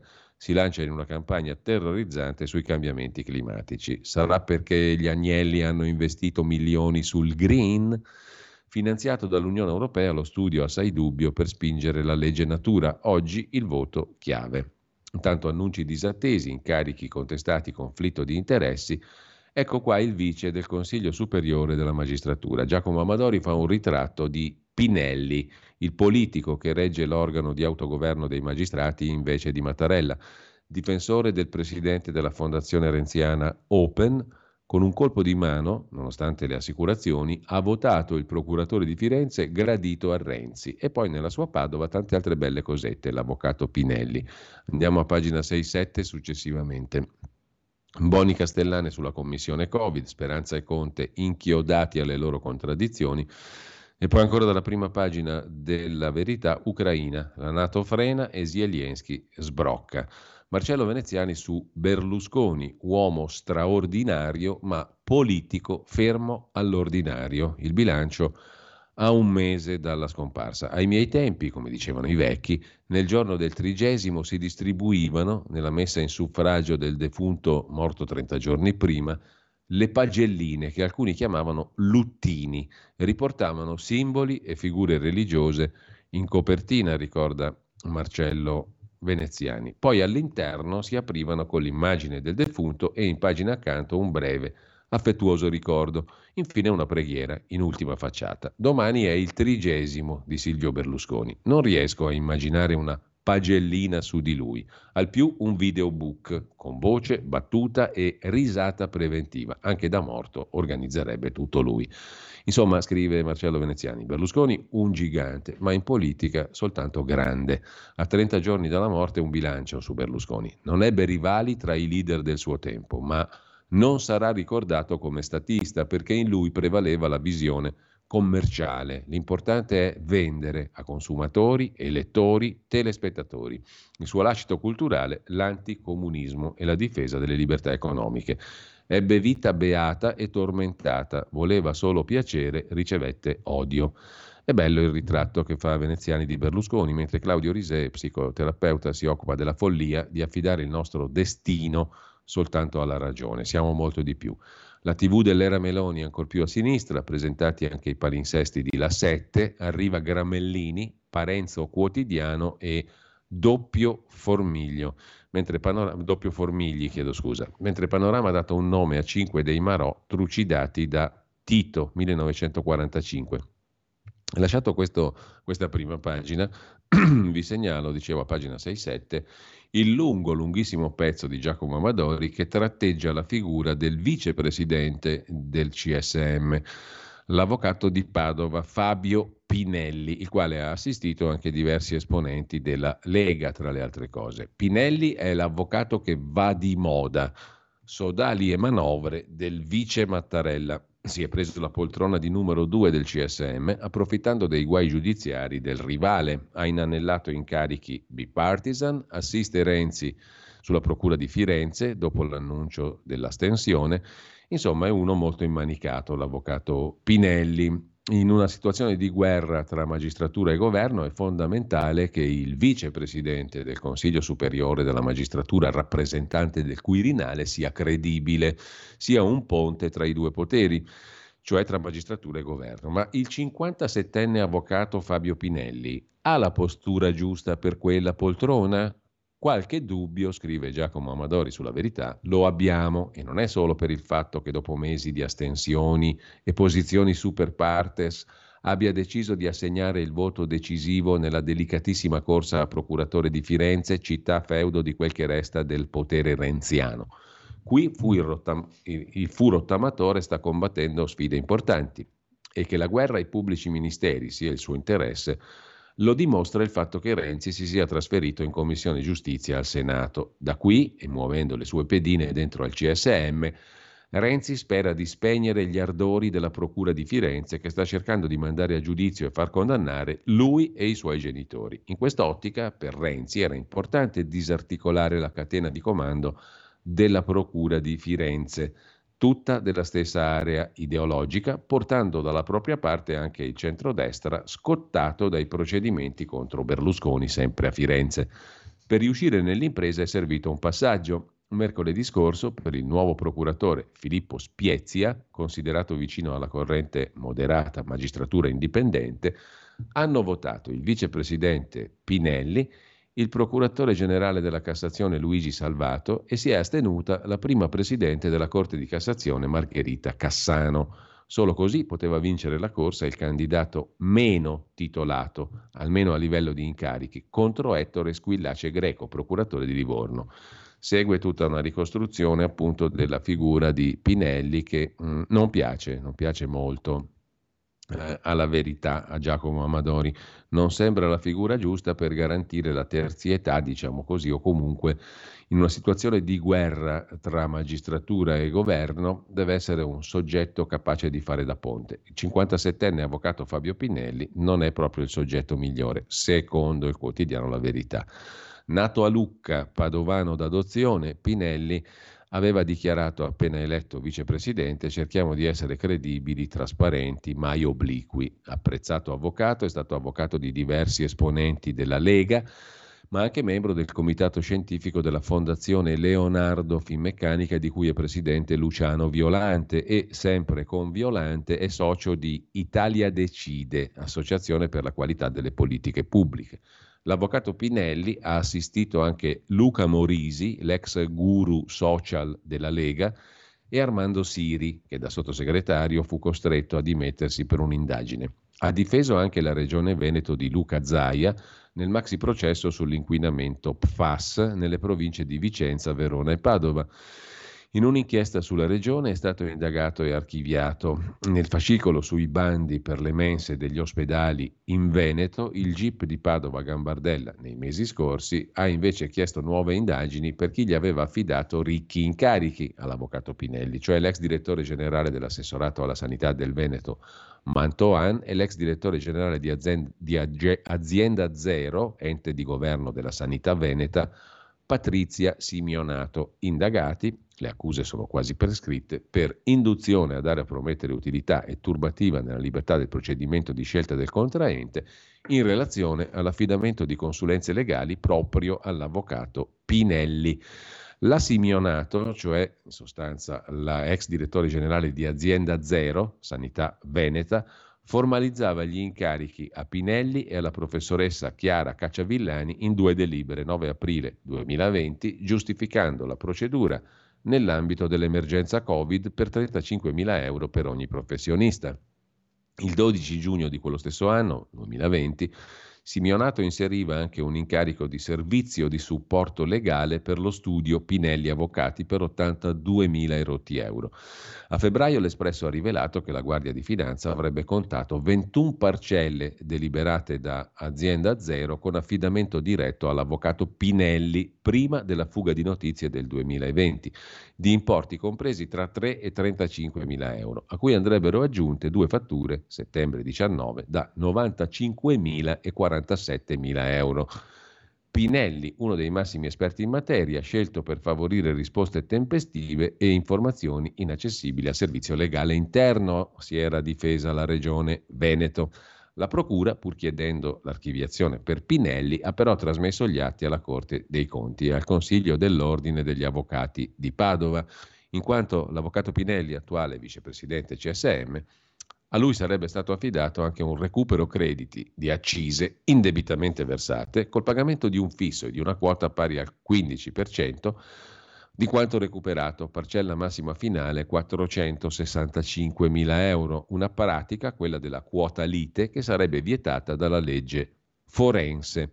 In un'intercettazione dell'8 aprile 2020, Mantoan invece, vale a dire l'ex direttore generale dell'assessorato alla sanità del Veneto, Domenico Mantoan, commenta con la Caccia Villani, cioè con l'altra dirigente, l'incarico affidato alla donna e al collega. Lo so cosa pensa di Fabio Finelli, ma questo qui va di moda, non so cosa dirle.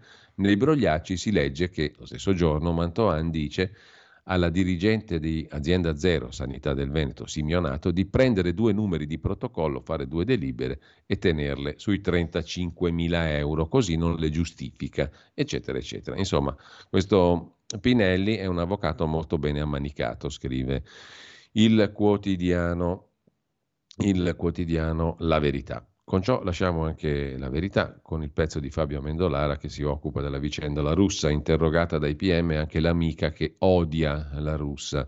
La ragazza ha convinto la presunta vittima a denunciare il figlio di La Russa, il DJ e gli spostamenti, una notte pazza, i punti oscuri, a pagina 7 della verità di oggi. La Nato è, abbiamo già visto prima, Berlusconi ricordato da Marcello Veneziani, la Venezi che non deve suonare l'inno a Roma in quel di Lucca eh, e poi le tv che si spostano ancora più a sinistra.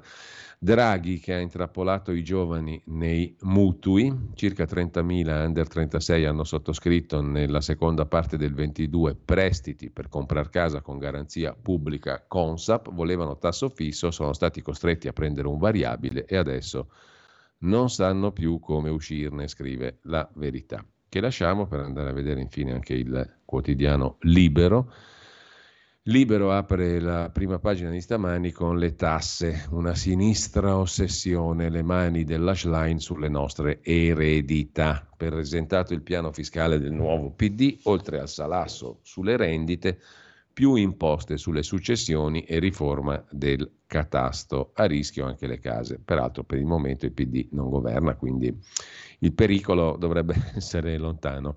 Caro prezzi, il governo aiuta i poveri, una social card da 380 euro. L'articolo di Sandro Iacometti, ora i giallorossi provino a tacere, gli ultimi sono stati dimenticati, balle, scrive Iacometti. E la foto di Sigfrido Ranucci, conduttore di Report, in RAI si può criticare solo la destra, il fango di Report va bene, i dubbi sui giudici no. Il rogo di Milano commentato da Vittorio Feltri. I nostri anziani sono i veri discriminati. Adesso che le polemiche si sono un po' placate, scrive Feltri, vale la pena di fare un ragionamento su quanto accaduto nella casa di riposo dei coniugi a Milano, dove sono morte otto persone a causa di un incendio, sembra sei. Comunque, un incidente terribile che nessuno è stato in grado di ostacolare efficacemente per mancanza di strumenti idonei.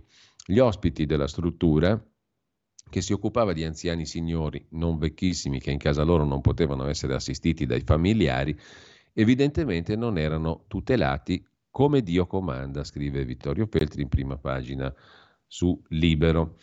Infatti, non appena le fiamme si sono sviluppate, hanno impedito alla gente ricoverata di difendersi in mancanza di mezzi adatti. Addirittura non funzionavano da tempo gli, estin- gli estintori non solo il personale di servizio non è stato in grado di lanciare l'allarme e non c'erano neanche ad aggiungere i campanelli o mm, diciamo così i, eh, gli avvertitori, insomma i campanelli presso le postazioni degli anziani nelle loro stanze per chiamare l'allarme.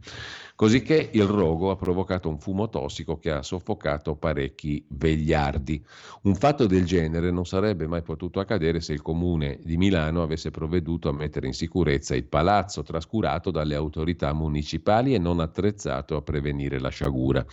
L'autorità giudiziaria ha aperto un'inchiesta, ci vorrà un po' di tempo, ma non serve una grande intelligenza per capire che il sindaco Sala e i suoi più stretti collaboratori hanno colpevolmente trascurato di attrezzare la casa dei coniugi delle difese necessarie affinché un eventuale incendio non potesse provocare una strage. Immagino che il sindaco dovrà rispondere. Speriamo che la magistratura, impegnata a difendere la propria autonomia, sia pronta a far giustizia. La mia impressione, conclude Feltri è che tutti i ricoveri italiani e non solo milanesi siano trattati male. In molti si registrano violenze, basta leggere le cronache. D'altronde si sa che un padre e una madre sono in grado di mantenere dieci figli, i quali però non sono capaci di provvedere alle esigenze degli stessi dieci figli.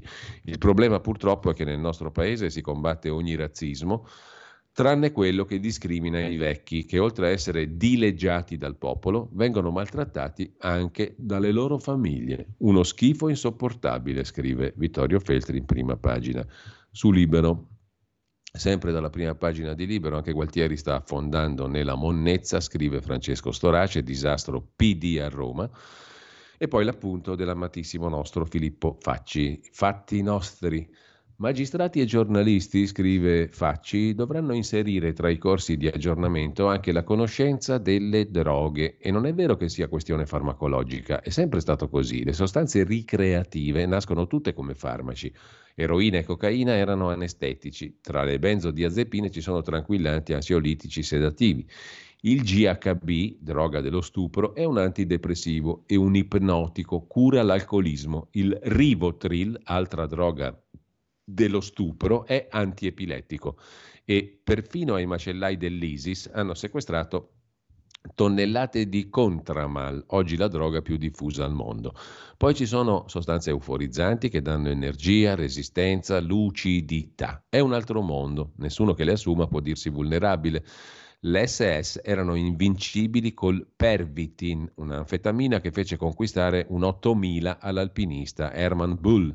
Nelle università si studia l'interpretazione dei sogni che Freud scrisse con in corpo 5 grammi di cocaina quotidiani. Oggi la cocaina la prendono atleti, piloti d'aereo, affaristi di borsa, la presero anche scienziati e papi come Pio X, Leone XIII e molti sovrani europei.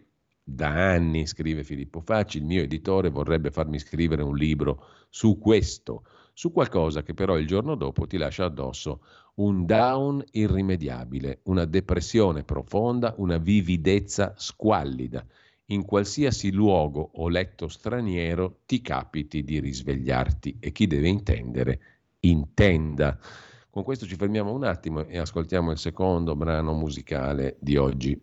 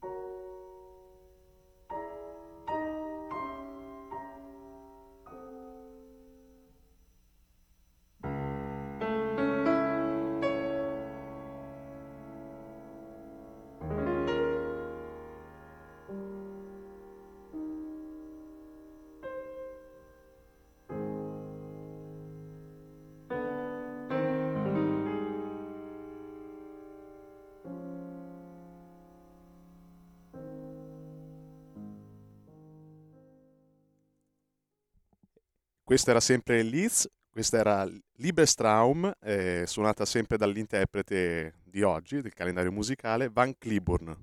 A te la linea, Giulio Cainarca. Grazie a Federico Borsari, un sogno d'amore come quello che stanno facendo tante persone, dalla Russa Junior a Sant'Ancheda, del Mastro delle Vedove, a tutti i meravigliosi protagonisti delle vicende di cui abbiamo parlato e parleremo e parliamo e continuiamo a parlare, ad occuparci, a interessarci, a discutere, a dibattere, ad approfondire, a leggere in rassegna stampa.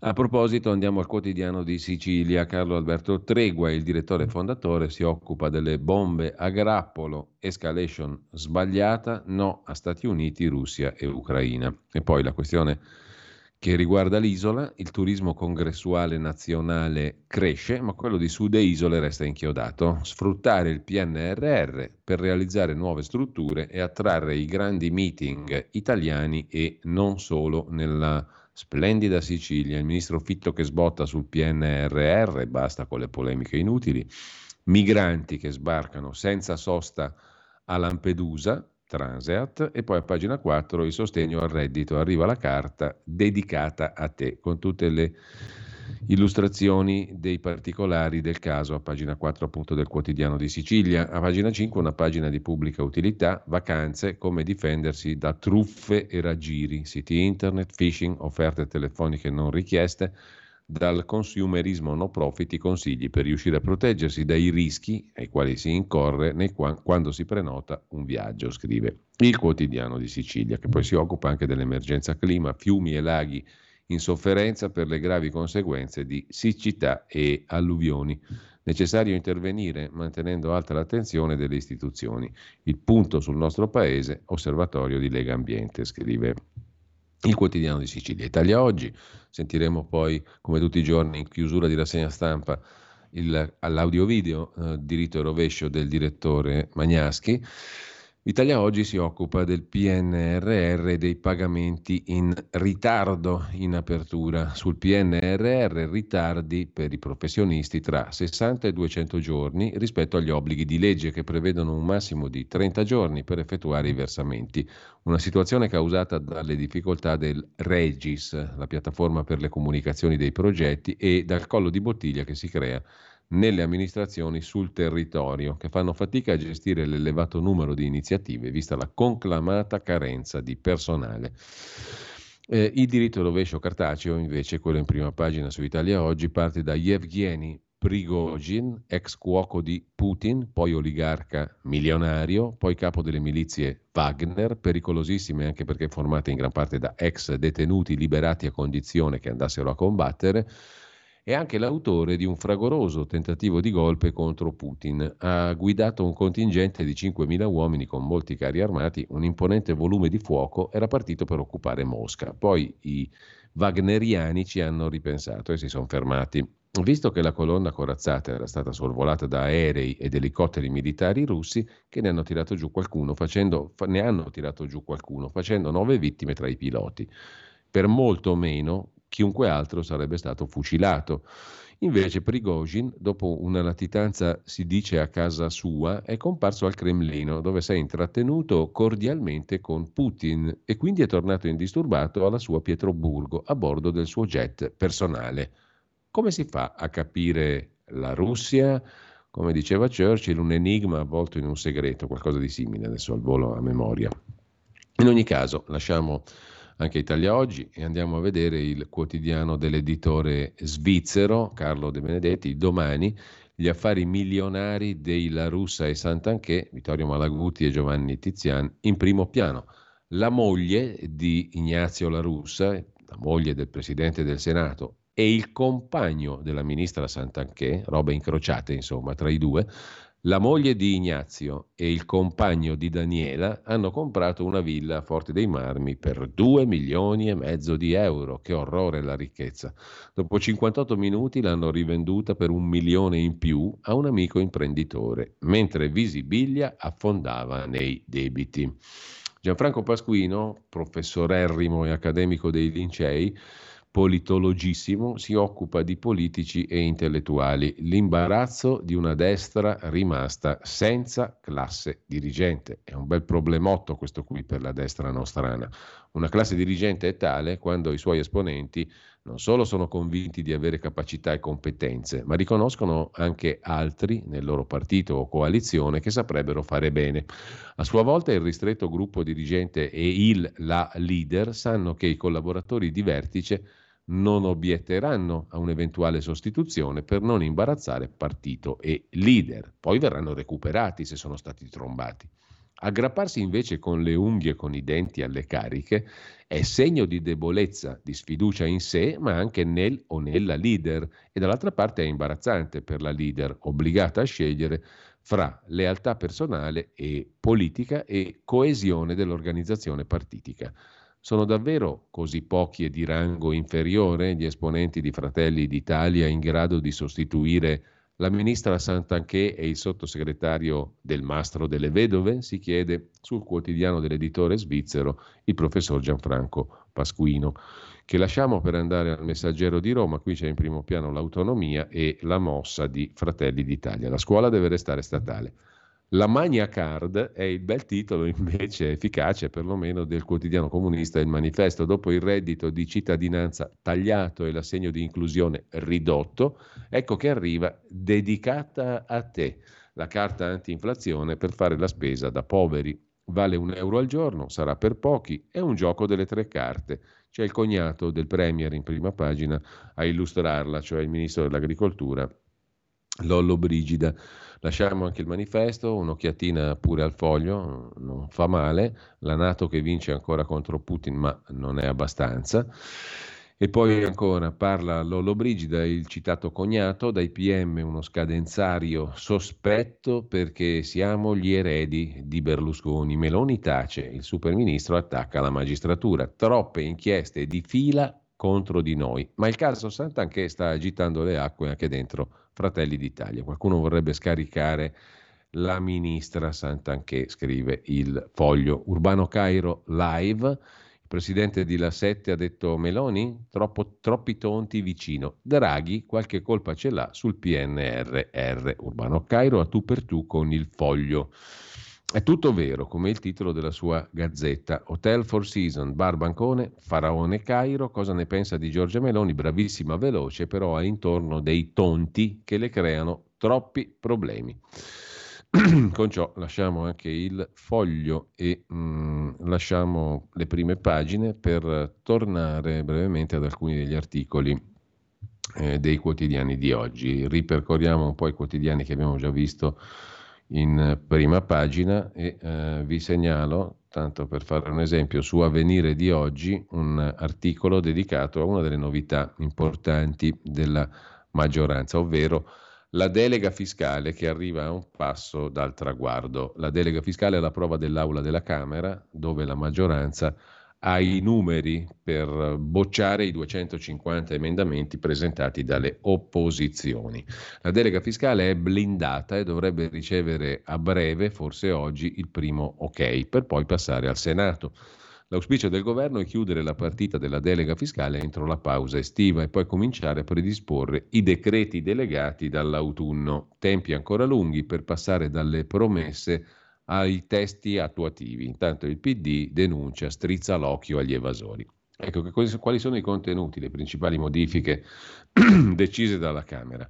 La novità principale emersa durante l'esame della Camera è l'emendamento governativo che prevede una tassazione agevolata, forse al 15%, per le voci extra delle buste paga più basse. Il testo dice che varrà sulle retribuzioni corrisposte a titolo di straordinario che eccedono una determinata soglia e per i redditi da, da tredicesima, con un subemendamento di Marattin, terzo polo, al posto della flat tax incrementale per i dipendenti, che è stata eliminata, si estende l'aliquota agevolata ai premi di produttività in generale. Quindi il taglio de, del peso fiscale tassazione agevolata forse al 15% per alcune voci straordinarie.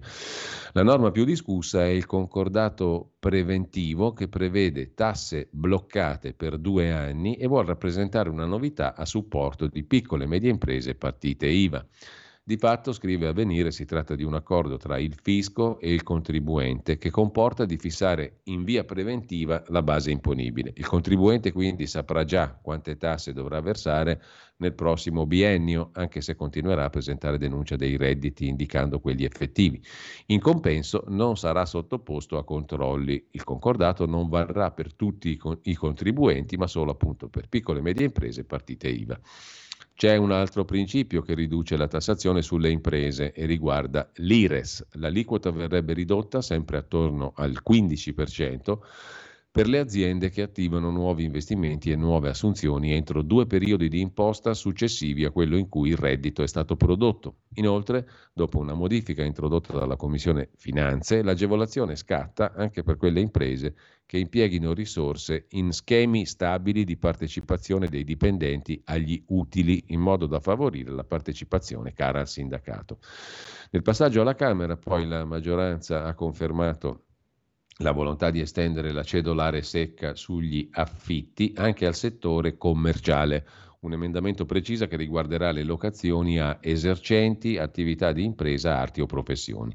La cedolare sulle locazioni abitative oggi è al 22%, scende al 10% sui canoni agevolati. Infine, c'è l'emendamento Gusmeroli, o meglio la battaglia, una delle battaglie che ha fatto il leghista Gusmeroli con un emendamento approvato in Commissione Bilancio si prefigura la rateizzazione degli acconti fiscali di novembre. La novità dovrebbe interessare una vasta platea, quella delle partite IVA soggette alle pagelle fiscali, gli ISA, gli indici sintetici di affidabilità. Potranno così evitare quello che in pratica è un pagamento anticipato dell'IRPEF. L'obiettivo è arrivare a versamenti mensili. Starà poi ai decreti attuativi della legge risolvere il problema dell'impatto finanziario di questa dilazione sulla liquidità dello Stato, cioè gli acconti fiscali di novembre rateizzati. Questo in estrema sintesi la delega fiscale. Anche su Avvenire c'è il caso Facci, la censura di, del direttore di Rai News Pro Meloni, Petrecca Pro Meloni, direttore di Rai News. Sono giorni agitati nella Rai meloniana, scrive il quotidiano di ispirazione cattolica. Scoppia il caso del direttore di Rai News che è stato sentito in commissione di vigilanza perché ha modificato un servizio a cui l'autrice ha tolto la firma. Lui si difende attaccando contro di me polemiche tecniche strumentali di pennivendoli. Il CDA non scioglie intanto il nodo del contratto al giornalista Filippo Facci dopo l'uscita sul caso La Russa. Su avvenire invece c'è una, una, cosetta che non conta nulla rispetto a queste cose importanti, ogni giorno 84 reati contro l'ambiente. Cosa volete che sia l'ambiente? Il posto in cui viviamo, che ce frega? Sempre più affari illeciti col cemento, Campania, Sicilia, Puglia, le regioni dove si compiono più reati, secondo il dossier Ecomafia. Abusivismo edilizio e appalti attirano gli appetiti della criminalità mafiosa. Preoccupa il virus della corruzione. Avete mai sentito lamentare queste questioni?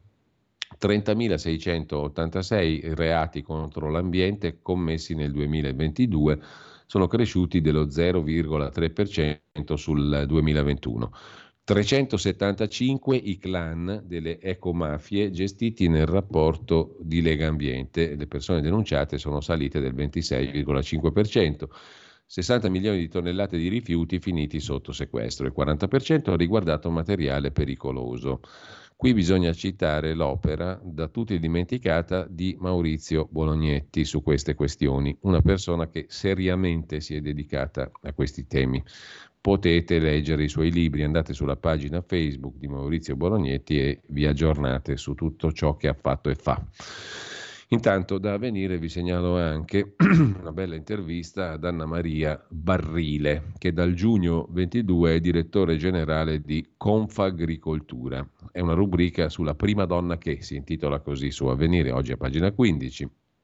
Donne che ce l'hanno fatta, che hanno raggiunto traguardi mai raggiunti è una serie estiva con la quale il quotidiano cattolico presenta il percorso di alcune protagoniste donne della scena italiana. Eh, si inizia appunto la serie con Anna Maria Barrile, direttrice della Confagricoltura. È l'ora di vincere la sindrome dell'impostore e la paura di non farcela. La nostra forza è ascoltare, saper decidere. Sempre su avvenire, poi vi segnalo anche per la pagina di cultura Agora una interessante conversazione con Stanley Fish, uno degli accademici più discussi e influenti degli Stati Uniti, nato nel 1938 a Providence come Cormac McCarthy, da famiglia ebraica, critico letterario, professore di legge alla Yeshiva University di New York e alla Florida International University di Miami Commentatore fino al 2013 del New York Times, nel corso di 60 anni si è occupato di Milton e dell'effetto di redenzione che l'opera di Milton, Il Paradiso Perduto, ha sul lettore.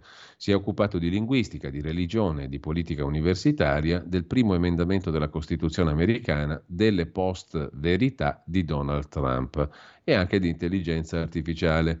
Rimproverato da Marta Nussbaum per soggettivismo radicale, assertore del valore intrinseco delle discipline umanistiche, Fish si inserisce nella propagine del postmodernismo. Insomma, un professorone, un intellettuale di quelli grossi, scrive a venire. L'intelligenza artificiale ha un senso, dice il professor Fish, se glielo diamo noi. Per il critico statunitense, un acuto lettore del Paradiso perduto di Milton, un testo prodotto da un programma di intelligenza artificiale è solo un incidente statistico, non ha significato di per sé. Il senso comunque glielo diamo sempre noi, noi umani, con il nostro cervello, dice il professor Fish. Adesso ve l'ho fatta troppo corta, però l'articolo è molto interessante. Nella pagina di cultura Agora di avvenire. Andiamo rapidi, sul Corriere della Sera potete trovare, se ne avete voglia, a pagina 6 come è stato modificato il pernacchione europeo, il PNRR, dagli asili nido all'idrogeno, le 10 modifiche del governo. Fitto si intende con l'Unione Europea, cosa cambia? Il progetto Cinecittà, l'economia spaziale, il piano asili e scuole d'infanzia, il rinnovo del parco ferroviario, l'idrogeno per i, tre, per i treni, l'eco bonus, la rete di ricariche elettriche, l'idrogeno nell'industria, il terzo settore nel mezzogiorno e la creazione di imprese rosa, cioè donne. Il signor Nardella, sindaco di Firenze, coordinatore ANCI città metropolitane, ha timori sulla quarta rata del piano, mentre ci sono 19 miliardi di fondi, sempre PNRR, il pernacchio europeo, appesi all'autocertificazione sui posti letto per gli studenti. Di questa roba complicata si occupa in guisa di retroscena Federico Fubini sul Corriere della Sera. La discussione con Bruxelles, l'interpretazione di una clausola, insomma, roba noiosissima che potete ampiamente leggere a pagina esattamente 7 del Corriere di oggi. Sulla giustizia ci sono due articoli, ci racconta il quirinalista Marzio Breda, sempre sul Corriere. Due articoletti della riforma Nordio suscitano i dubbi di Sua Eccellenza il Presidente della Repubblica, nonché Presidente del Cechi Sordi e Muti, del CSM sono i due articoletti sull'abuso d'ufficio e il traffico di influenze che possono portare anche possibili attriti con l'Unione Europea. Il capo dello Stato firmerà come atto dovuto l'autorizzazione a presentare alle Camere il disegno di legge Nordio sulla giustizia. Solo poi, se il testo sarà approvato, il Presidente dovrà vagliarlo. Così racconta il Corriere della Sera che dedica una pagina alla ragazza del caso La Russa, umiliata da chi mi colpevolizza, si dice la 22enne che conferma le accuse ai pubblici ministeri. Una donna non deve aver paura di vivere la sua vita, ha detto la ragazza 22enne che ha denunciato l'ultimo genito di La Russa. Consenso sessuale è la parola del giorno per il Corriere della Sera. Che cos'è? È la comunicazione chiara e condivisa con un partner del desiderio di attuare pratiche sessuali. È considerata violenza una condotta che prevarichi la sfera dell'integrità sessuale di una persona, non solo in presenza di manifestazione di chiaro dissenso anche non esplicitato, ma anche in assenza di un suo consenso non espresso neppure tacitamente. Insomma, se si fa sesso con qualcuno, eh, non deve essere assente, il con- deve essere presente il consenso, anche non espresso, neppure tacitamente. Insomma, cioè mi sono perso. Allora, un attimo soltanto. È considerata violenza una condotta sessuale che prevarichi l'integrità sessuale di una persona anche in assenza di un suo della persona consenso non espresso neanche tacitamente. Per la Cassazione il consenso deve esistere all'inizio e permanere per tutto il rapporto e in ogni momento può essere revocato dal partner. per ripensamenti o mancata condivisione dei modi di consumare il rapporto. L'errore nel distinguere il consenso non esenta dalla responsabilità. Insomma, non scopate più che fate prima. È la sintesi estrema che potremmo trarre da tutta questa complessa argomentazione giuridica. Mentre la quarta testimone dice quella sera c'ero anch'io, conosco Leonardo, ma non siamo tutti amici e la droga si sa che non è difficile procurarsela e fin qui ci arrivavamo anche noi. C'è poi tutta una paginata dedicata sempre dai cronisti giudiziari del Corriere della Sera ai litigi in strada, gli insulti, gli ammonimenti, cioè la guerra tra il signor Filippo Facci e la sua ex compagna e la RAI intanto prende tempo sulla collaborazione del Facci medesimo. L'ammonimento, ha spiegato il Facci, è un atto dovuto legato banalmente a delle mail che io e la mia ex moglie, madre dei miei figli, ci siamo scambiati e che non le sono piaciute. Una cosetta invece diversa eh, occupa la pagina 14 del Corriere della Sera. La legge sul ripristino della natura. Il Parlamento europeo qui rischia di spaccarsi. La legge denominata legge natura, fissa il target, ristorare l'80% degli ecosistemi danneggiati per proteggere la biodiversità. Gli obiettivi per gli habitat agricoli sono contestati dal Partito Popolare Europeo. Il voto sulla legge ambientale è il test per le alleanze in sede europea. Strasburgo decide su un elemento chiave del Green Deal. Il Partito Popolare Europeo sta con i conservatori e con la destra. Cosa prevede il regolamento? Quali sono gli obiettivi? Pagina 14 del Corriere della Sera. E sempre sul Corriere chiudiamo con Isabel Díaz Ayuso la eh, presidenta della comunità di Madrid, volto forte del Partito Popolare, Vox, il partito di destra, sbaglia sulle donne, ma senza la maggioranza dovremo fare un accordo. Il giornale invece sottolinea la mediazione di Salvini che interverrà a beneficio di tutti gli italiani, oggi ricevendo i vertici sindacali per evitare troppi scioperi nel periodo estivo vacanziero. Faremo di tutto senza discutere il diritto di sciopero. Spero si trovi un accordo, altrimenti difenderò, ha detto Salvini, il diritto alla mobilità. C'è un articolo su Milano, la crociata di Beppe Sala, sul giornale di oggi, zero auto nella città dei ricchi, aumentano area C e i costi per la sosta, poi a un certo punto nell'area interna della città bisognerà sostare per un massimo di due ore perché sennò diventa sosta parassitaria, ha detto il sindaco Sala. Al comune 20 milioni di euro in più. Con ciò lasciamo il giornale, vi segnalo al volo il pezzo di Gian Michele Sin, come sempre stimolante, pagina 13, i giorni neri di Putin, la partita di Erdogan, che è uno dei grandi vincitori sulla scena politica internazionale, il sultano che vede Giorgia Meloni e diventa un perno sulla questione dei migranti. Lo zar Putin tradito dall'alleato Erdogan in difficoltà con la Nato. La Turchia incassa F-16 e credito con Stati Uniti e Unione Europea. Ricatto a Mosca sul Bosforo e sui Dardanelli, invito ad Ankara per Giorgia Meloni, bilaterale con Roma, Italia, Turchia, sul tavolo anche investimenti, settore industria e difesa, interscambio 30 miliardi. Poi abbiamo il prefetto della congregazione per eh, la fede, ovvero l'arcivescovo Victor Manuel Fernandez, argentino anche lui, nato nel 62 tra i più stretti collaboratori di Papa Francesco, il quale dice i preti sposati è un'ipotesi possibile e poi i gay sono stati feriti dalle parole della Chiesa. Bene il voto delle donne al sinodo dei vescovi. L'Occidente è indifferente alla religione? No, nascono sempre nuove forme di spiritualità e di fede, dice il prefetto dell'ex Sant'Uffizio. A Seregno agguato in stile mafioso, la Brianza riscopre il terrore, un pregiudicato tallonato da un furgone, dieci colpi in pieno giorno, due a segno.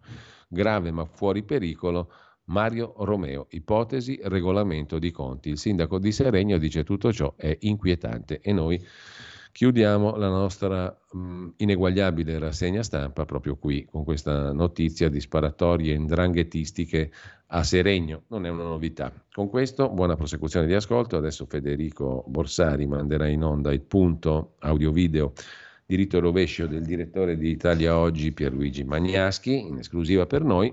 E poi a seguire, ve lo dice lui, che cosa ascolterete dalle 9.30 perché oggi il nostro amico Carlo Cambi non c'è impegnato in una puntata di linea verde. Buona prosecuzione di ascolto, poi c'è Pierluigi Pellegrini, poi c'è tutto il resto. Ah, i promessi sposi vanno alle 12 tutte l'estate. Qualcuno mi ha detto la replica alle 21, non credo perché siamo a ridotto anche di forze di programmazione programmazione delle repliche e di tutto il resto. Per cui vi accontentate così. Se è così vi piace, se non è così, questa è la porta, diceva un uomo molto importante che avete potuto ascoltare qui sulle magiche, magiche, magiche, magiche, magiche, magiche, magiche onde di Radio Libertà. Ad ogni modo sarà Federico Borsari a dirvi cosa ascolterete tra le 9.30 e le 10.30. Per tutto il resto Alessandro Manzoni vi aspetta con il suo feuilleton alle ore 12. Alle 9.30 ci ascolteremo per qui Parlamento Alberto Bagnai sulla delega fiscale e a seguire un comizio di, del segretario Matteo Salvini.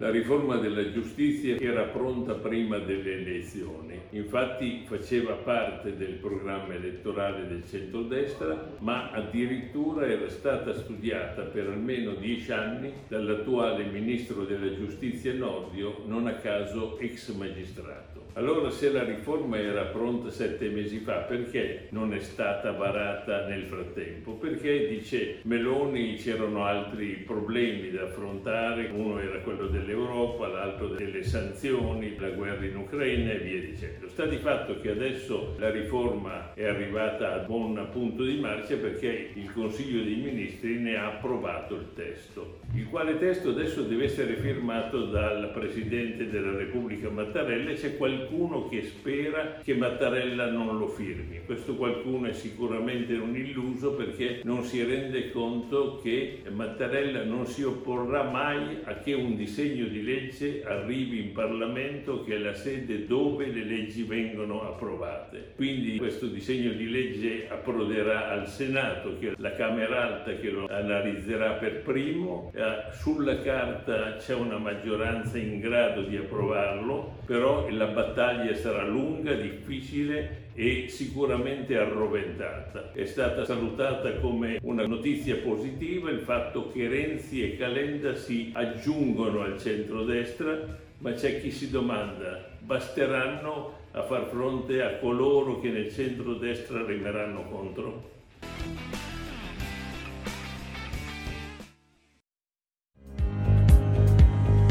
Avete ascoltato la rassegna stampa.